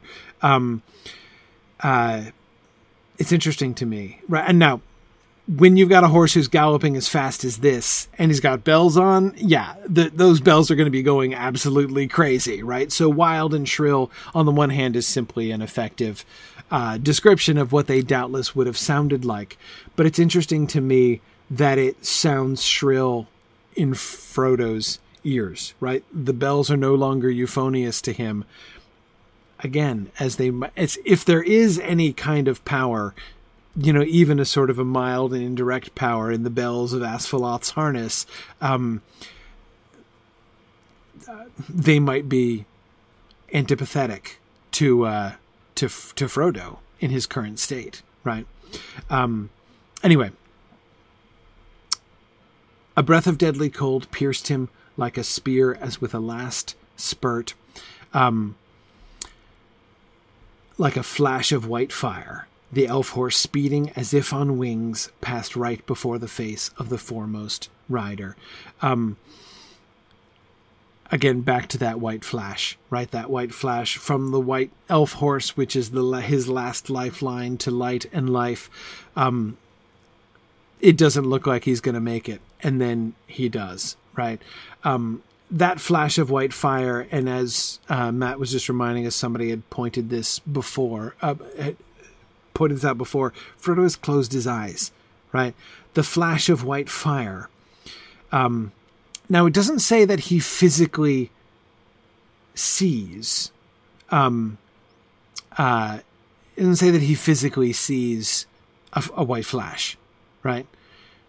But again, that's one of the factors of this scene, right? The line between the physical and the spiritual. That's a one of the that's the boundary that Frodo is so close to, right? Is which he's almost crossing. Um, he doesn't have to have his eyes open. It's not about what he can see with his physical eyes. Would anybody else present see uh, a, a, flash of white light here, uh, a flash of white fire? I don't know. Um, but it seems to me that Asfaloth puts on the spiritual as well as the physical afterburners here, right? Um, and that white fire does seem to be, and especially I come back to, and again, this is um, what several of you were already pointing to, um, the uncoincidental correspondence uh, between the cold spear and the white fire, right? Um, as if the um, uh, the white fire of Asfaloth is designed to counteract the deadly cold uh, of the breath of the Nazgul, um, so that his physical speed is helping Frodo to to get across the ford. His this, um, uh, you know, the spiritual thing, right? Um, that Asfaloth is doing also helps him to not get caught on this side of the boundary, spiritually speaking, either. Um, I, I just think in this scene as you know john using again your, your phrase from before john which is very apt this is a complete this is all about liminal spaces. This whole section is all about boundaries right? Um and the crossing of boundaries. And this is the moment. This is the boundary this is the instant when the boundary is crossed and um and and and decided which which which side of the race is going to win, which boundary is going to is going to be crossed first, and in the end, um, Asfaloth manages to make it be the ford, and so I just I see that that flash of white fire as being a really significant, um, uh, being a really significant uh, uh, uh spiritual moment there. Um, yeah. Um, Notice another thing here speeding as if on wings. That's the third simile. We get the two like similes, um, like a spear and like a flash of white fire. And then speeding as if on wings. Now, those are not the same kinds of similes, right? We have an as if and a like, and two likes, right? but um, as if on wings, right? Seems superfluous, right? We've already conveyed. I I get that Asfaloth is moving very fast at this point, right? Um, I don't know that we need to know that. Or here's another another way to say what I'm getting at here. Again, the flash of white fire, like a flash of white fire. The elf horse speeding as if on wings. I don't think that those second, like the second and third similes in this sentence, are merely redundant. You see what I mean? Um, that's why I think I'm so resistant to the idea of like a flash of white fire being an adjectival description of the horse, right? Just comparing, saying what the horse looked like, right? Um, but if instead it's describing the verb, it's described passed right before the face. He passed before them like a flash of white fire, right? It's about, it describes, it gives us more information about uh, his movement, about his running, about this crossing, right? Um, as if on wings um, is about his speed, right? That's that's that's conveying how fast he's going, um, which again suggests to me that, like a flash of white fire, is not designed primarily uh, to tell us how fast he's going. Besides which, fire Have you ever used that as a speed metaphor in your life? You ever been tempted to use that? I mean, maybe if you talk about something spreading really fast, you'll talk about spreading as fast as a wildfire. Maybe, right? Um, but rarely do you say like it moved as fast as fire, right? Like that's how fast was it? It was fast like fire. I'm not saying it's impossible to use that simile, but see, flash, that's different though. A flash is different from fire. Um, yeah. Mm, see, yeah, again, I resist the like fire painted on the sides of vehicles. Fire is painted on the sides of vehicles to suggest rockets, right? But it is clearly not rocketry that we're thinking of here. Um, wildfires do move quickly, yes. But like a runner is rarely compared to fire, right? But Biotrom, yes, the Nazgul do not love fire, right? Um, see, I did you guys are thinking about Flash, but Flash is not the metaphor here, right? Flash is a different simile. Um, I mean, like a flash of white fire. Um, it's not exactly. Hmm.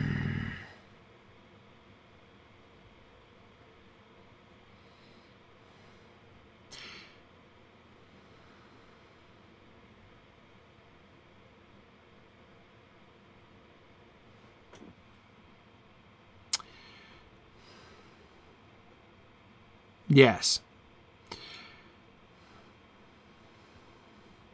Okay. Sorry. I'm trying to think this through here. The association between flash and fire is about fire which is suddenly there, which is there and is not, right? Um, a flash is fast not in the sense that it is moving, right? Like moving from point A to point B really quickly in space. Flash is about a fire flashing in time, right? That is, there's no fire, and then boom, there's a fire, like Gandalf's fireworks. Yes. Um, the flash of lightning is very fast. Exactly, Luke. It's about suddenness. It's not about linear speed. That's one of the things that I'm trying to get at here. That's why this this simile seems to me both important and strange, and why I'm trying to fo- trying to figure this out. Right? It's not a, you don't use that comparison for linear speed, even when you're calling somebody like a, a racer Flash, or like the Marvel character the Flash. He's called the Flash because he gets from one place to another. Like whoomp, there he is, and there he's not. Right? Again, it's the Flash is called the Flash because he's so fast. It does he doesn't even appear to be crossing linear distance. Right? First he's here, and then he's there. Whoomp. Right? Like, um, yeah, I know, is a DC character. Sorry, Sam. Right, not the Marvel character, like the DC character. Yes. Uh, I know, corrected all the Sorry, Veronica See, You got me in trouble. I, I, was just reading your, your comment there. Yeah, no, no, DC. I know, I know, I know. Um, anyway, sorry. Point is, point is, uh, it's, uh, it's, it's, it's about suddenness, right? Um, not about comparing something that you are seeing going very fast, right? The speeding as if on wings, that's what conveys the linear speed of the horse, right? That's what invites us to um, uh, um, to imagine how fast Asfaloth is running at this moment. The spurt of his passing, right? The spurt, the passing before the face of the rider is what is like a flash of white fire. He passed right before the face of the foremost rider, like a flash of white fire. Right. Um,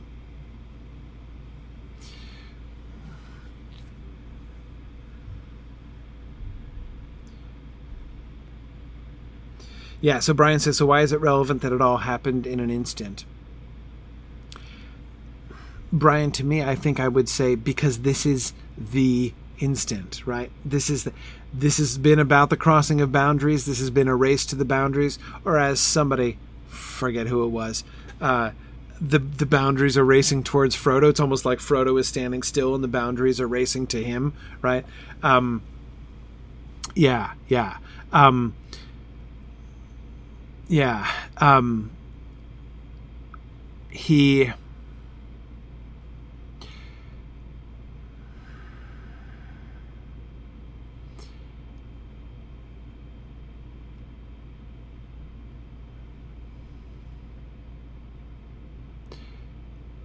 Yes, because it's not only the verb. It's important that it's adverbial not only because it's modifying the verb passing, but the whole phrase passed right before the face of the foremost rider. How did it pass before the face? Like a, it was. It's like a flash of white fire. Um, which in the, so because and all of these things are happening at that one moment, which is the moment of the boundary crossing, right?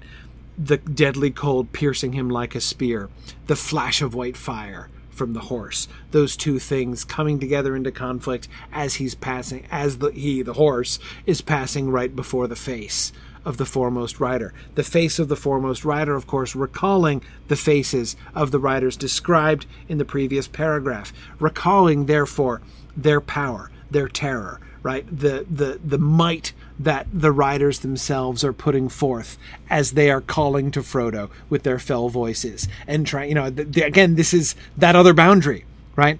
Um, that's what this race is. This race isn't about horses, right? In the end, this race is about that spiritual race.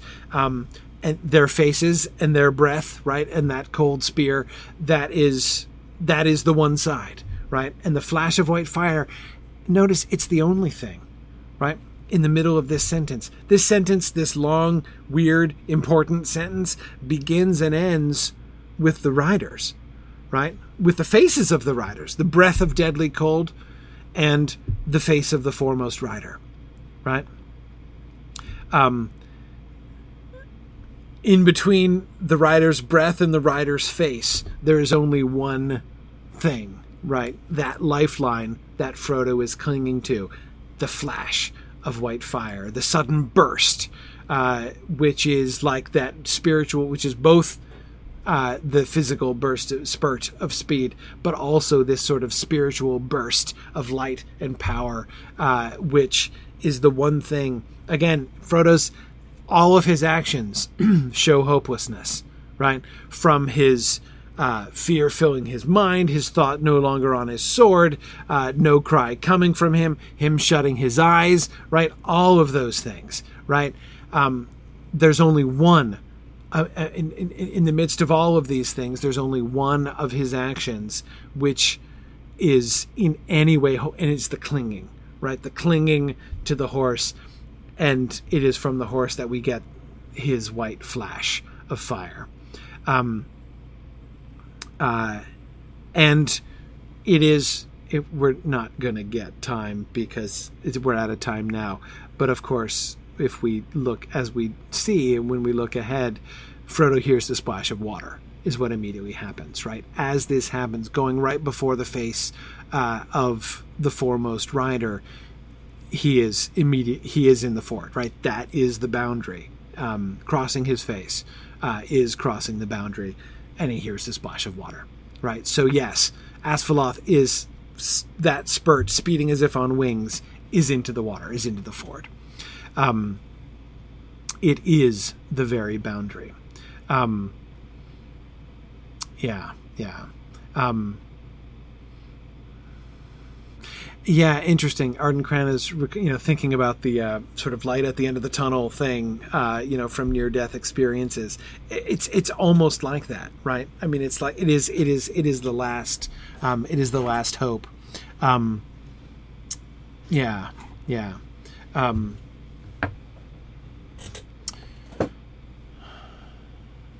yeah. Okay, we should. Uh, we should stop there at the crossing of the boundary, right? And the reaching of the ford. Let's see. So, ah, uh, we did two. Well, two is good. Two is a good number. Uh, uh, but that leaves four more slides.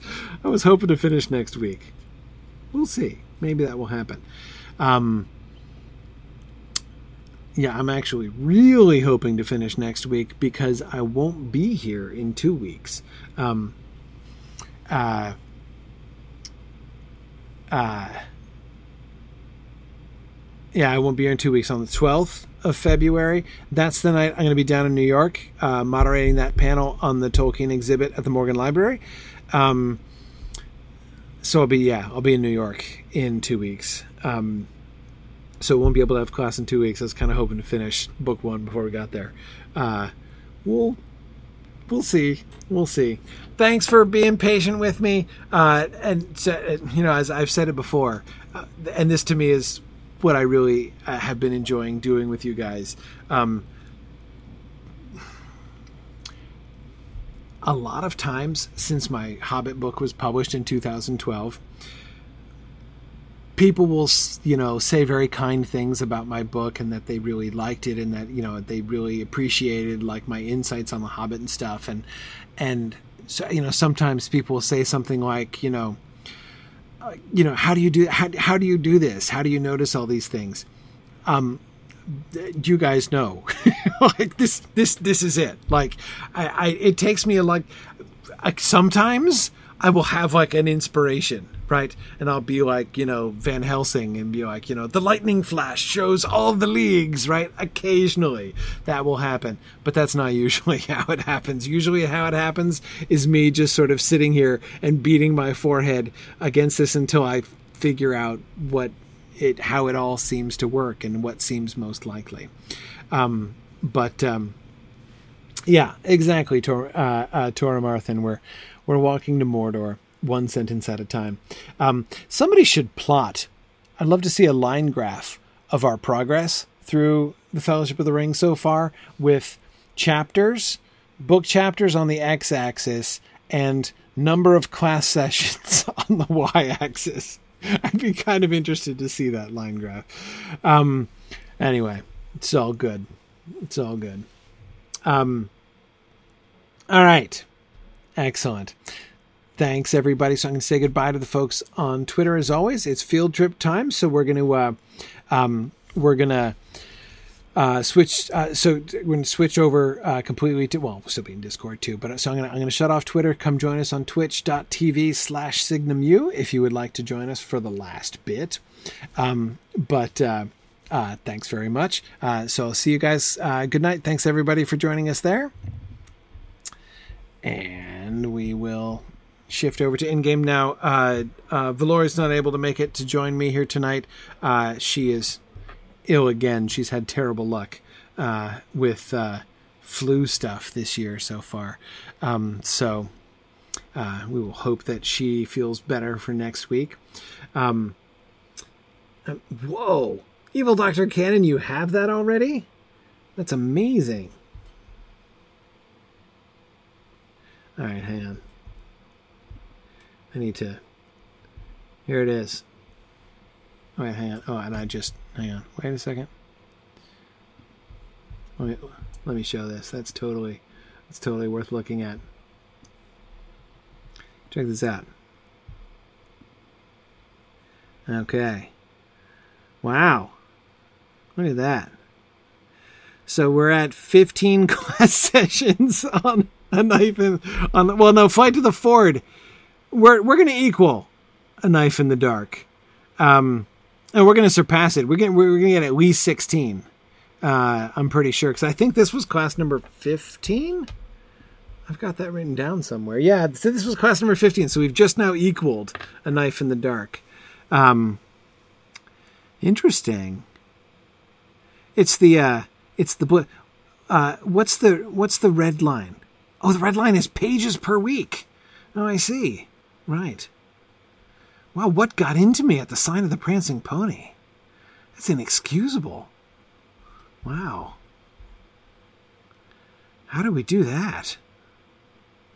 It's a pretty uh, steady march upward until we got to the prancing pony. Remarkable.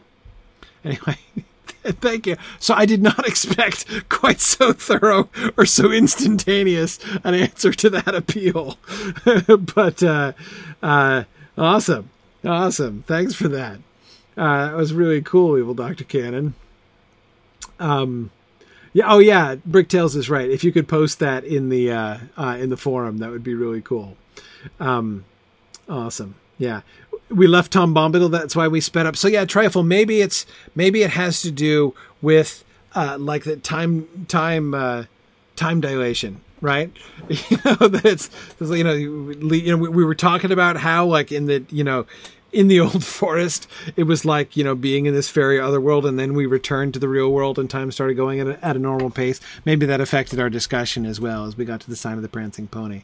I'm gonna, I'm gonna, I'm gonna, I'm, I'm gonna run with that. Bricktail suggests this does not uh, uh, promise well for our time in Lorien. Uh, I, I agree. I agree. Yeah, yeah, um, yeah, yeah. Cool. Yeah, know, we're almost done with uh, with book one there. So, yeah, that is awesome. Oh boy, Lion and bar graph. That was cool. Okay, so we're gonna uh, we're gonna start our field trip. We're gonna head back to um, Trollshaws, of course. I want to go back to Giant Valley here today, which is where we ended last week, um, uh, and uh, uh, and go back because uh, something was occurring to me today. So, all right, so let's head off.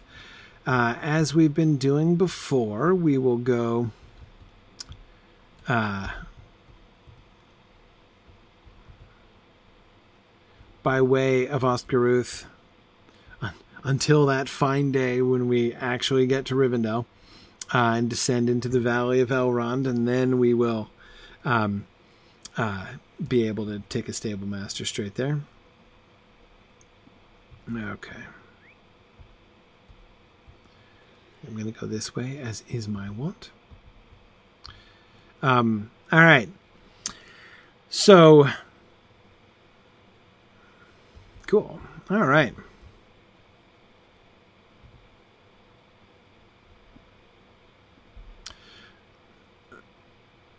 Yeah, trifle. Well, time speeds up in Lorien. It depends on your point of view, right? Um. Yeah. Well, anyway, um, okay. What was I going to say? Oh yeah, troll Trollshaws. So here was the idea. Um, here was the idea that I had about um, uh,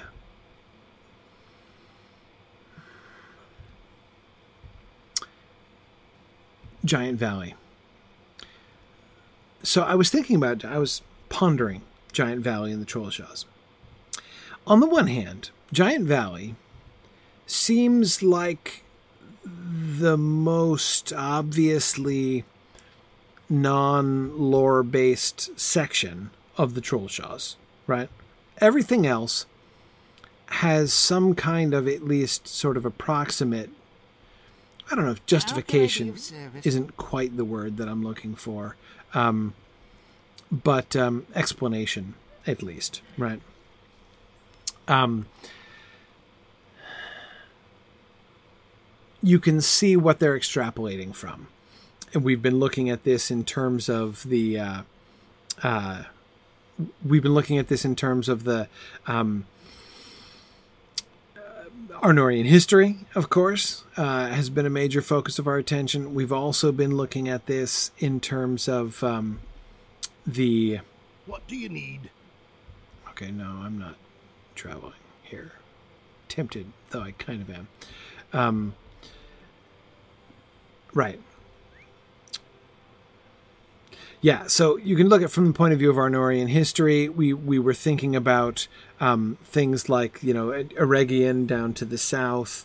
Um, we were looking at um, the you know that outpost Thorenhad, which is of course not mentioned in the books, obviously. Um, but again, this idea of an outpost that would be used by the you know the scouts of Rivendell would be fairly accustomed to this area, right? Obviously, so you know it makes sense to sort of see their presence there. Looking at the the dark influences that we've you know that we saw, especially up in the what is it called, the Nindalf, that northern section of the Trollshaws, uh, which seems to have kind of fallen under a shadow not quite as strongly as. Um, you know Garth Agarwen had done, but we're, we were seeing some evil influences up there uh, when we were traveling around up there and looking at like up where the the uh, the wood trolls were, which wood trolls seem to be kind of a bad sign on their own, right? Um, so again, lots of things that are of course not mentioned or discussed at all in the book, but interesting ex- extrapolations of the kind that are, are, always done in Lotro. But Giant Valley. Um, Oh, right. That's not the yeah. The Nindalf is somewhere else. What what is it called? It's something like that though. It reminds me of the Nindalf trifle. It always made me think of that. What's it called? Somebody somebody remind me what that area in northern uh, uh, the northern Trollshaws is called. I'm sure once I find out, I will remember why I'm always reminded of the Nindalf. Um, anyway, um, the, but Giant Valley seems like a weird and unusual kind of stretch, right? Like, why should there be? Gladalf. Thank you. Yes, that's what it is, Gladys. That's it. Tora. Yep, Gladalf. Um, yeah, it's the Delf, of course, that always made me think of it. Right. Um, anyway, as I say, all of those other areas of the Trollshaws are either like directly connected to things from the book, like Troll you know the the value of the trolls and the, the presence of the trolls uh, again can be you know connected with uh, you know Bilbo's trolls and stuff, and the fact that trolls have, are returning again, this time armed with dreadful weapons, um, and all that. Um, but Giant Valley, again, what's the uh, what's the explanation for Giant Valley? Why Giant Valley? Why say we're going to invent a random place where there are giants and dragons um, in the Trollshaws? And not just in the Trollshaws, but quite close to Rivendell. Now, on the one hand, there's a sort of simple material answer to that question, right? Um, that is, there's a uh, um, like it's it, by material answer, I mean, well, it's up, it's near Rivendell because it's up in the mountains, like Rivendell is up in the mountains, right? And I'm gonna miss the path again because these stupid bushes.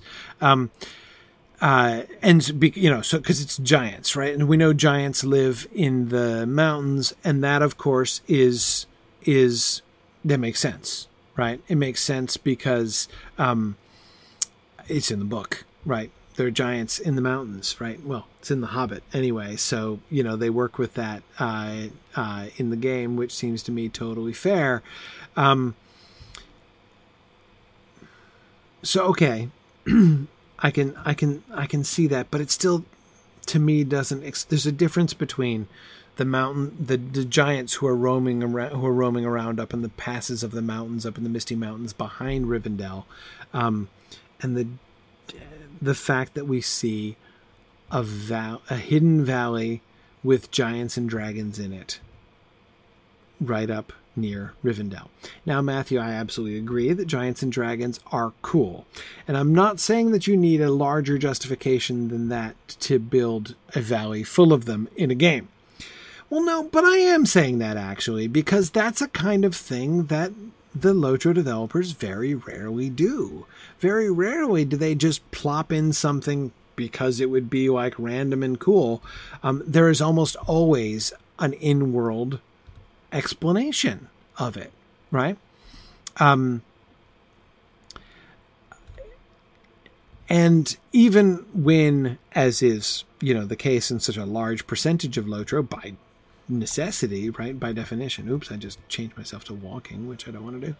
Um, anyway, um, so it, eh, not only, um, I, yeah, it, there's usually something somewhere in the text, even if it's only indirect or metaphorical, which at least implies or suggests something that would, you know, back it up. Um, something that they're running with from the text.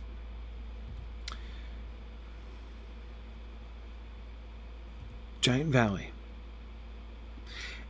I can again I can make that kind of argument for everything in the Trollshaws except for Giant Valley.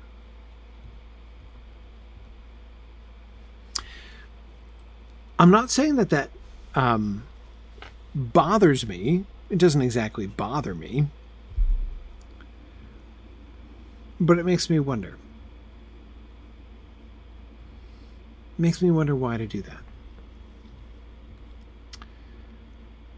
And tonight I was thinking of an answer to that for the first time. I came up with an answer, which I'd never thought of before.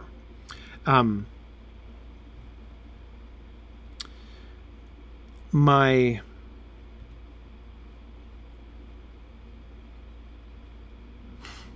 yeah. Pokimojo, you're right. I could just slow travel to Rivendell and then stop at Giant Valley, I suppose. I hadn't thought of that. Um, but anyway, here we are to the ford.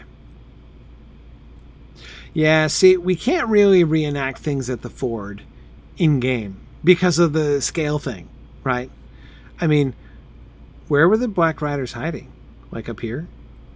They were on the left, right? Is this where they were? Up here? Now we now entering High Moor? Really? Okay. So like, is this where the bike Riders were hiding? The the the four, right? And so they were like, "Yeah, we're riding down towards the ford and intercepting Asfaloth." But where was he? Like up here. So yeah, it just like it doesn't really work. You can't really. It's hard to do that whole liminal thing because it the distances matter, right? Um, since we don't even get a really clear tunnel opening or anything, it's hard to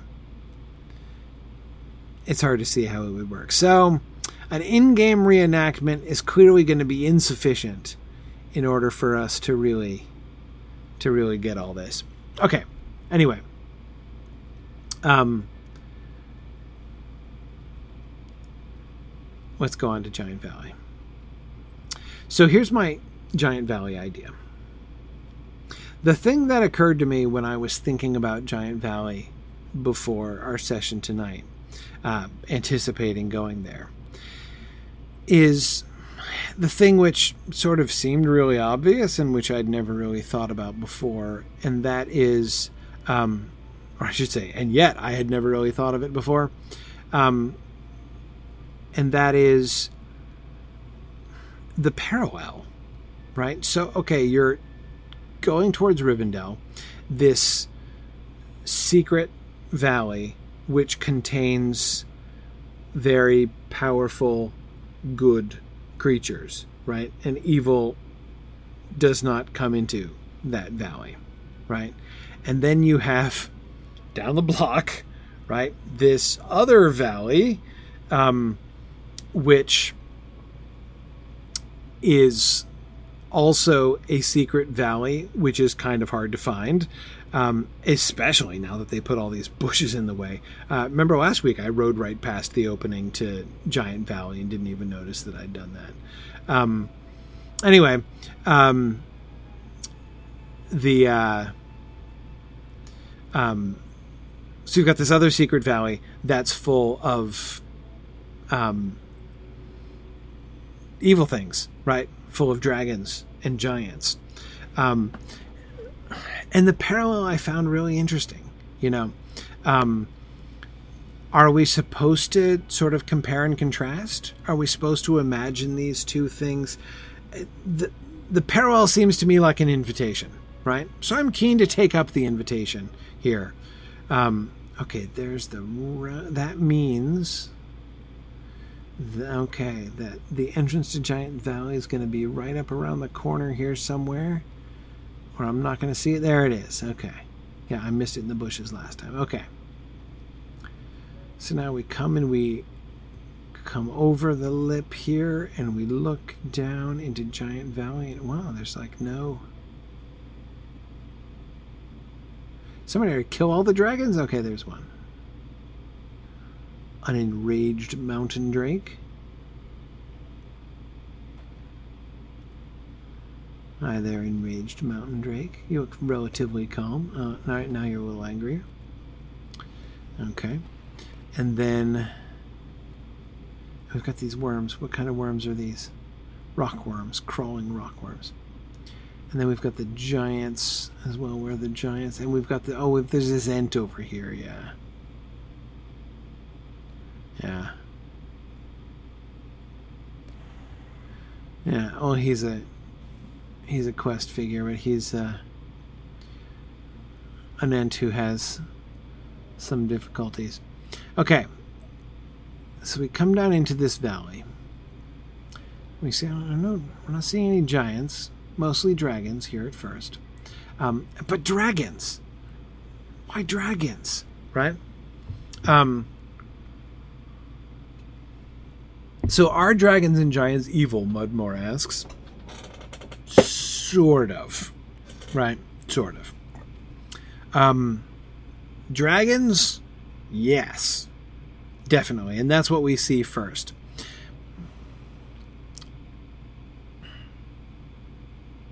Um,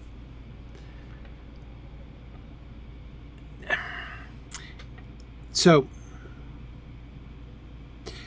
here's one of the other things that strikes me about the kind of parallel here. Um, oh wait, I forgot. There's a giant with a with some architecture up here. Um,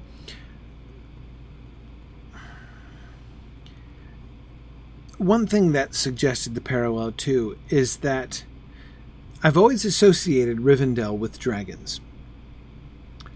And the reason I associate Rivendell with dragons is from the appendix, where Gandalf says that that would have been the so had Smaug not been defeated um, before the Battle of Five Armies, um, if Bard doesn't shoot Smaug, so if Thorin Oakenshield doesn't undertake his quest and none of that stuff happens, uh, and the great Bilbo Baggins get involved, or I should say the magnificent Bilbo Baggins get involved, um, if none of that happens, um, then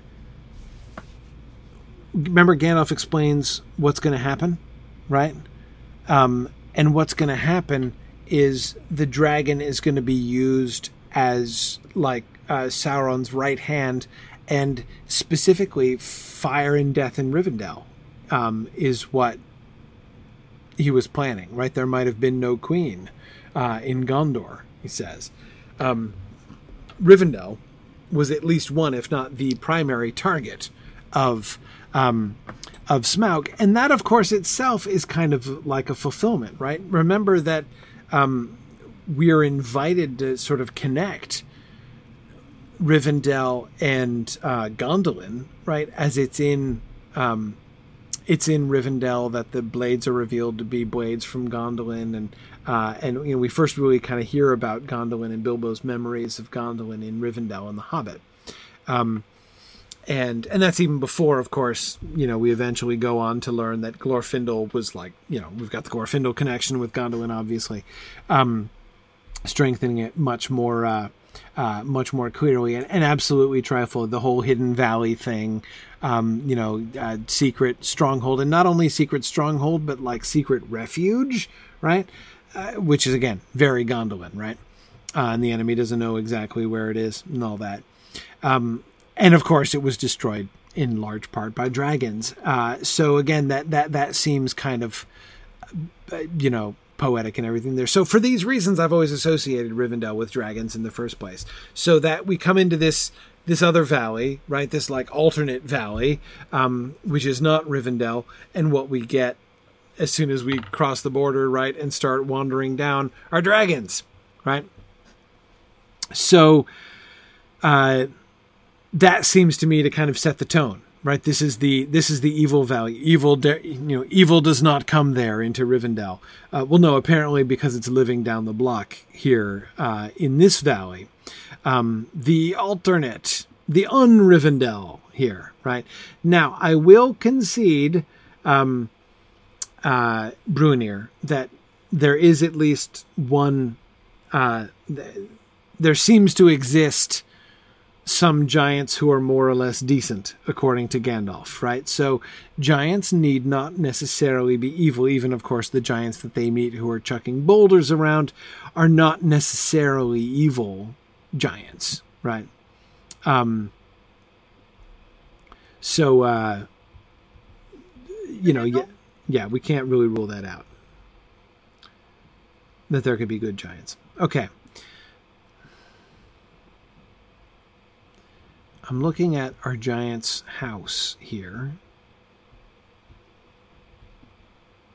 Slabs of rock.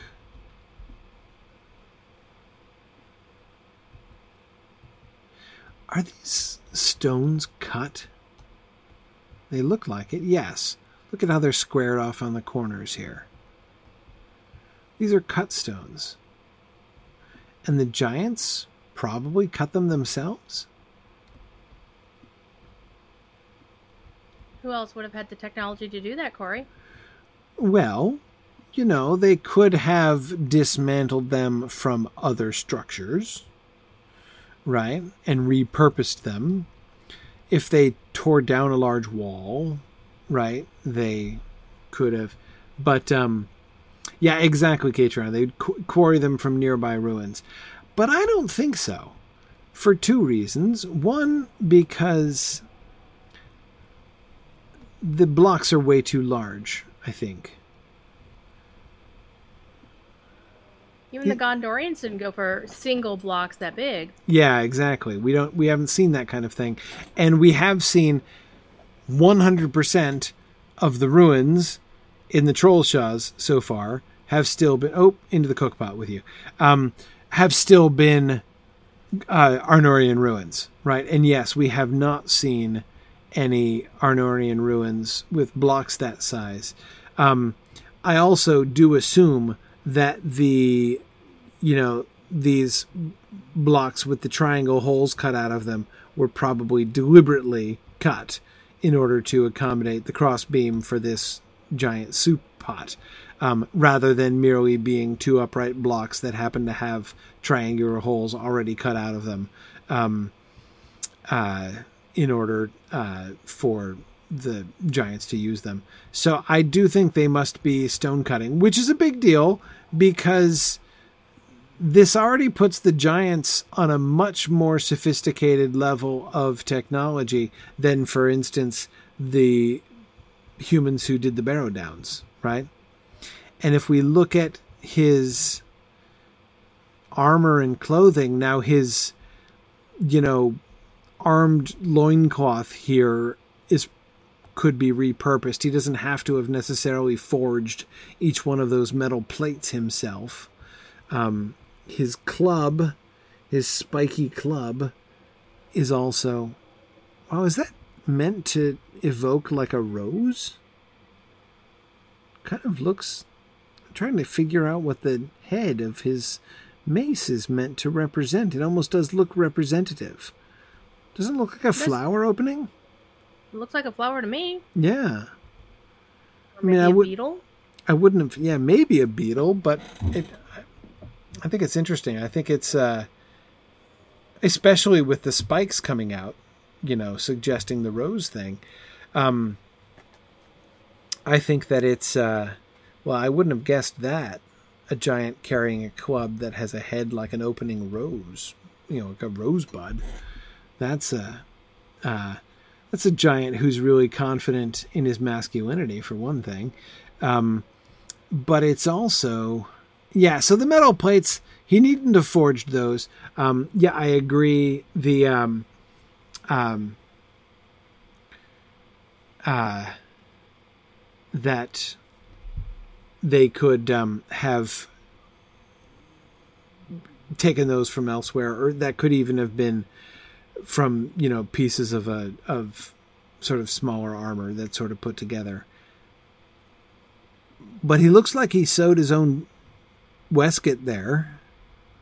He's got no buttons, but you know his little vest there is obviously patches of what looks like hide all stitched together.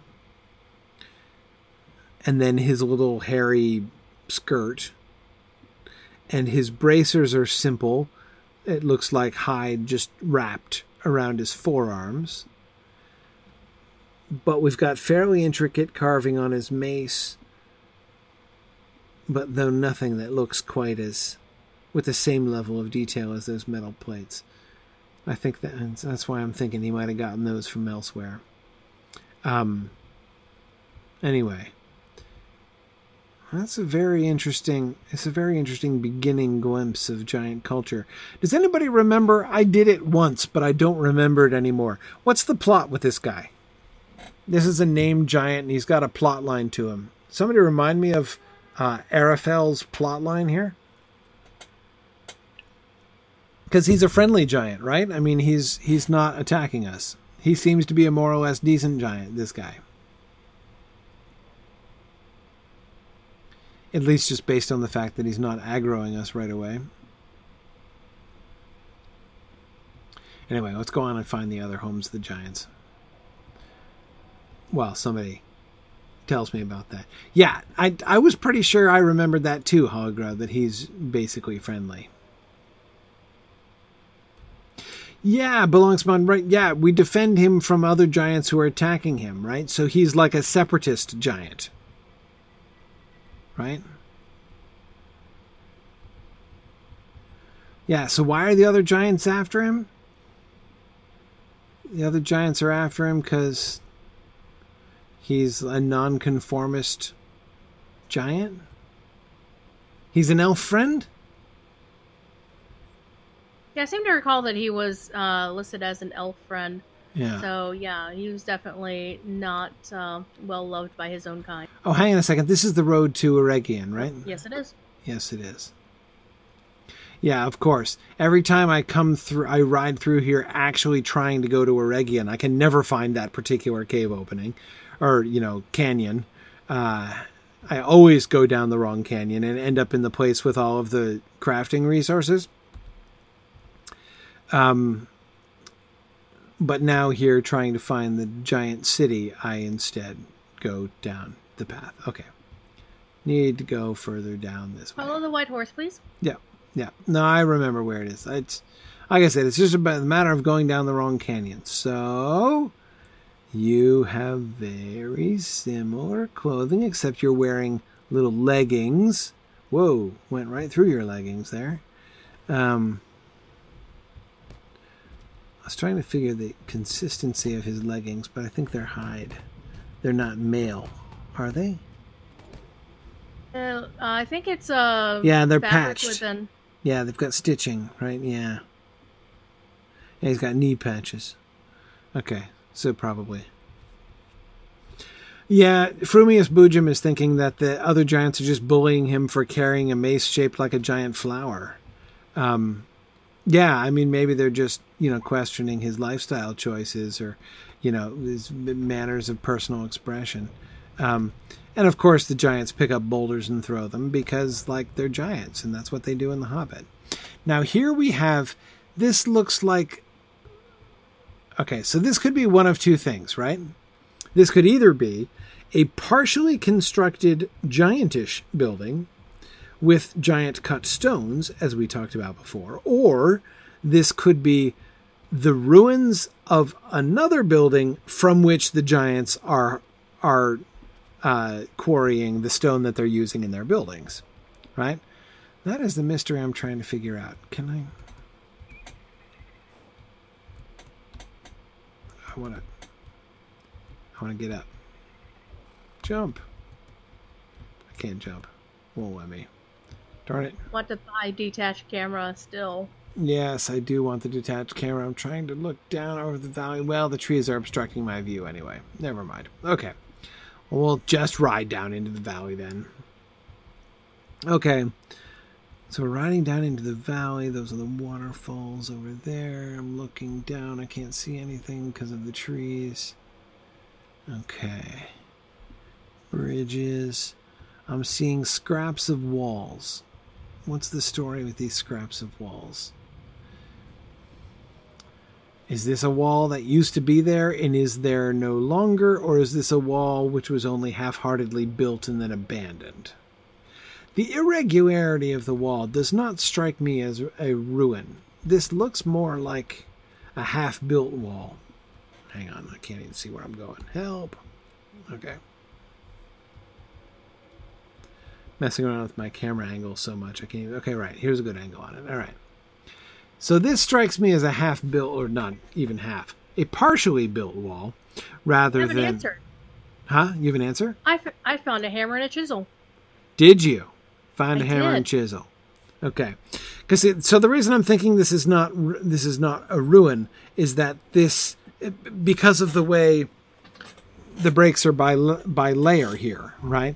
Um, and it's not broken off like we usually see the you know the Arnorian ruins broken off. We're seeing the clean edges of the partially laid stone, kind of like we're seeing attached to this other giant structure. See, this looks like a giantish house that was going to be a two story house, right? They built the bottom story and then they started building the top story up there, which we can't really see. I'm backing up until I'm probably going to fall off a cliff. There it is. I can just see it, right? So they started to build the top story, and then they were like, yeah, nah, whatever. Let's just stop. Right?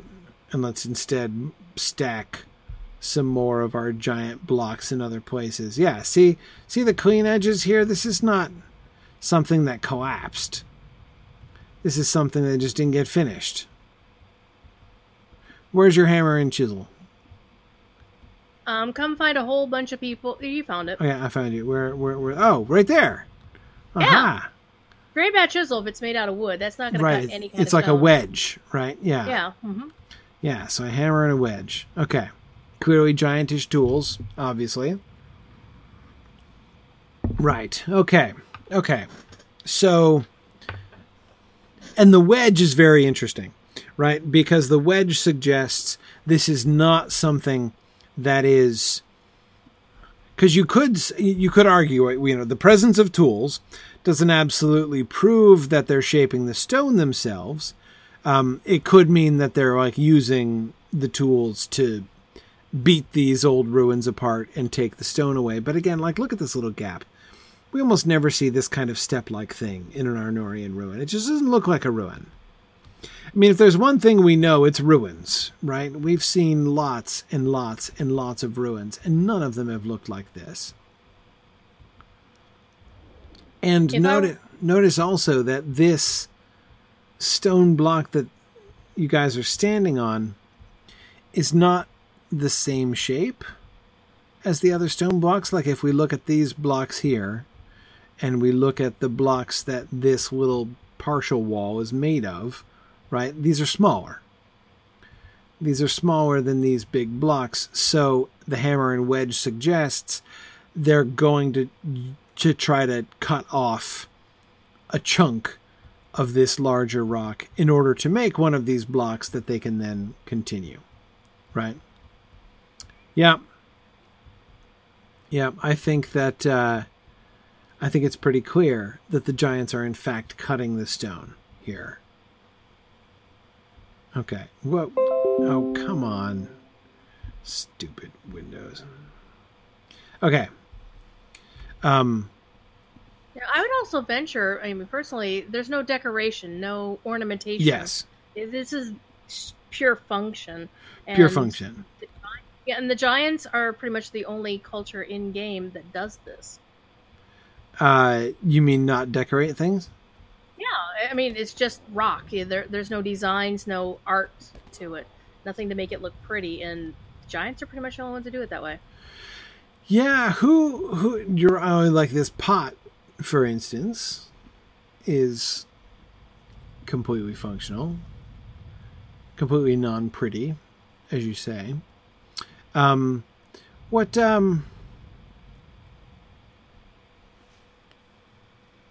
what do we make of the flower mace, though?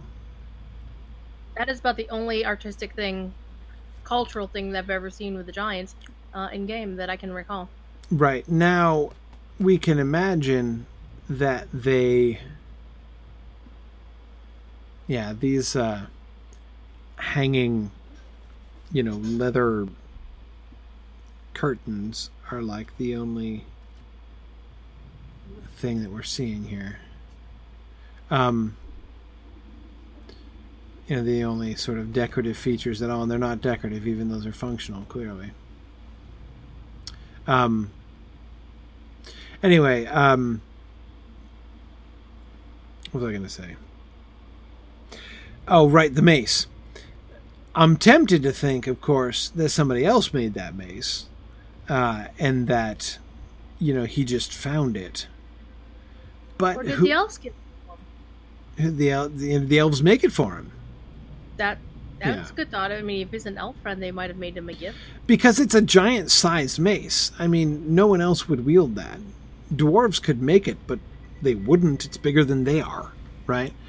Um, and if the elves forged his mace for them, it would make like uh, elves making a giant mace would be like, let's shape it like the like a rosebud, right? That would be all kinds of sense. So that it reflects not his own increased artistic sensibility, but the artistic sensibility and perhaps also the sense of humor of his elvish friends, right? Um, Laura, I'm looking at the uh, architecture of the bridge here. Very simple, just elongated blocks of stone laid across and it probably looks like it's just held by gravity. They just lie upon that central divide. There's no appearance of mortar or anything like that.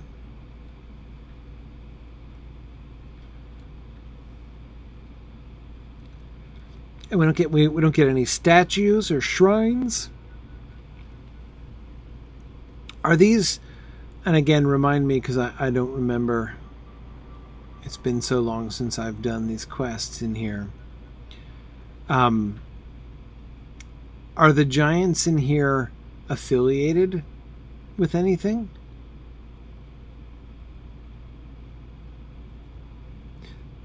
That are they connected with Angmar? Are they connected with Sauron at all? Do they talk about? I don't. I haven't seen any commentary from them that suggests it. Oh, I just don't saw. Angmar related quest. I just saw one of these standing stones, which I thought was like a standing stone, which would itself be decorative and interesting, but no, it's just another cookpot. Yeah, so shelters and cookpots and random walls. Emma Thorne says they're independent, and I'm inclined to agree. I don't recall there being any reference to them being anything but independent. And generally, Angmar is kind of big on making sure their minions or allies have some sort of, you know, the symbolism of you Yes. know, the Angmar and you know logos and whatnot. You, you got to have the patches on the uniform. Exactly right. Yeah, no, they're they're they're fairly brand conscious uh, in Angmar. I agree. Yeah, look how poorly laid the the ceiling is, right? How uneven are the rocks? Uneven in both directions. They would not keep the rain out. No. No, it would not. Yeah, so the stones are cut squarely, but they're not laid evenly. Even, as I say, even the functionality is sort of limited, um, like, like the bridges, right? I mean, those look like the, the, the I mean, they're solid enough because they're very heavy stone, um, but again, they're just kind of like balancing on there. And yeah, oh hey, look at this. Mr. Giant Head Smasher's got a mace just like that, though. Uh oh, not unique. He's not unique. Ah. Interesting. So he is just like that other guy. This isn't the boss though, is it? The boss is near is the boss up is there further up? No, this is the furthest up layer. Is that guy the boss with the mace?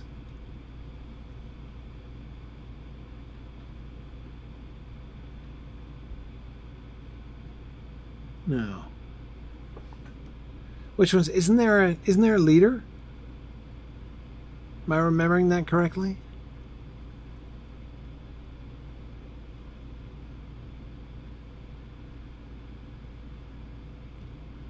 Or is this guy like not the head smasher, but like the head smasher?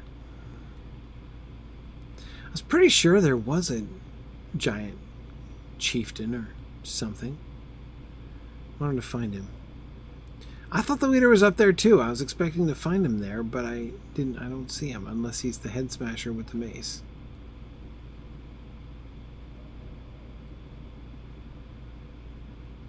No leader, according to Holorow. Hmm. No, I just remember winding my way up here on a quest, which was sending me specifically to these dudes up here.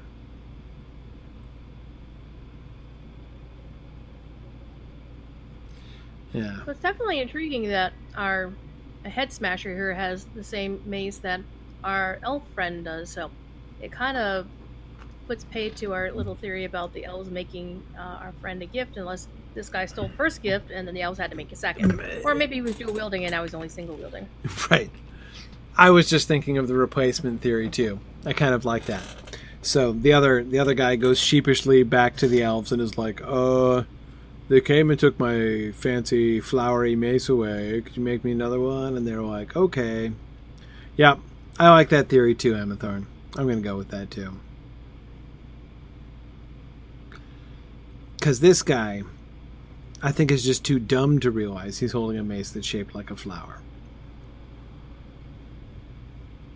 Yeah, I think this this is the boss guy. In as much as there is a boss guy. Okay. Hmm. What what is this? Structure.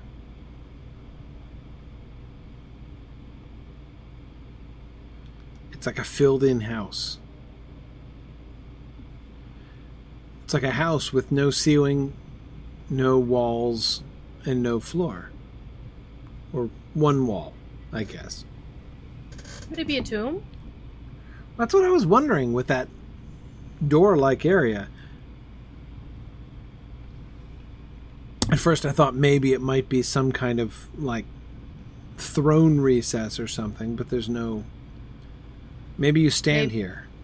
Maybe they were copying the secret door, only they can't make doors that are invisible like the dwarves. Right. Yeah, who knows? Maybe. Yeah, see, Frumius, I was thinking the same thing. It's like being a department head, right? You know, there's a bunch of smashers, but this guy's the head smasher. Um, yeah, prefect head smasher? is a what? A, a Prefect pre- smasher? Right, a prefect smasher. Sure, yeah, exactly. Um,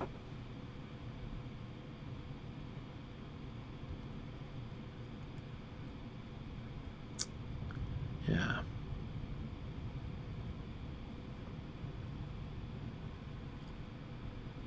I I love how from in here we can see all around the valley. So, so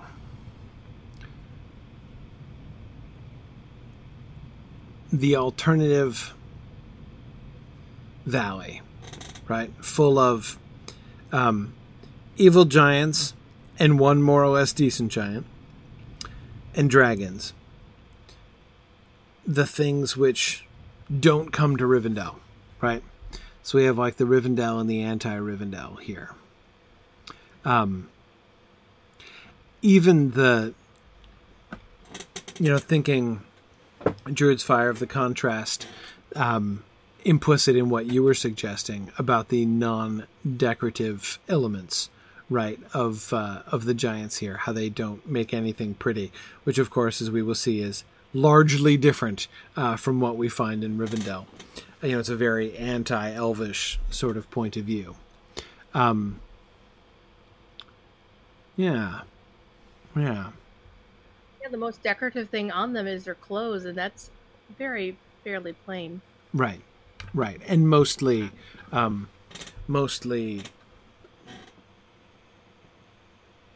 I- and mostly accidental, I think, except for the mace. Yeah, yeah. Interesting. it's just an interesting move. Uh, an, an interesting move on the devs' part. Um, to have this sort of yeah bizarro Rivendell, this uh, this sort of flip side of Rivendell.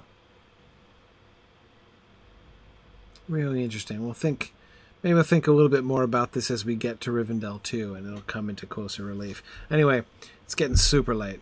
Uh, I should uh, let people go. Um, thanks everybody for joining me this week. Uh, next week we will be uh, coming closer to Rivendell. I'm not quite sure where to go because there's almost nowhere else to go but Rivendell now. And we're still not quite there in the book. Almost, but not quite. Uh, but I think we've now been officially everywhere in the Trollshaws except for Rivendell, haven't we? Well, the Ettenmoors, kind of, but you can't go there unless you want a PvP. Yeah. you, can go there. Uh, you can use the Stable Master, but again, you don't want to go there unless you want PvP.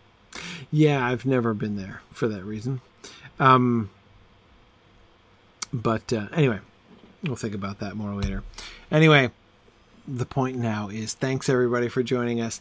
We'll see you guys uh, next week as we actually travel through uh, the uh, uh, the Ford next week. So, thanks everybody. See you guys next week. Thanks for joining me on this epic exploration of The Lord of the Rings and of Standing Stone's video adaptation of Tolkien's story. If you are having even half the fun I'm having on this journey, I hope you will consider supporting the project by donating at signumuniversity.org/fund.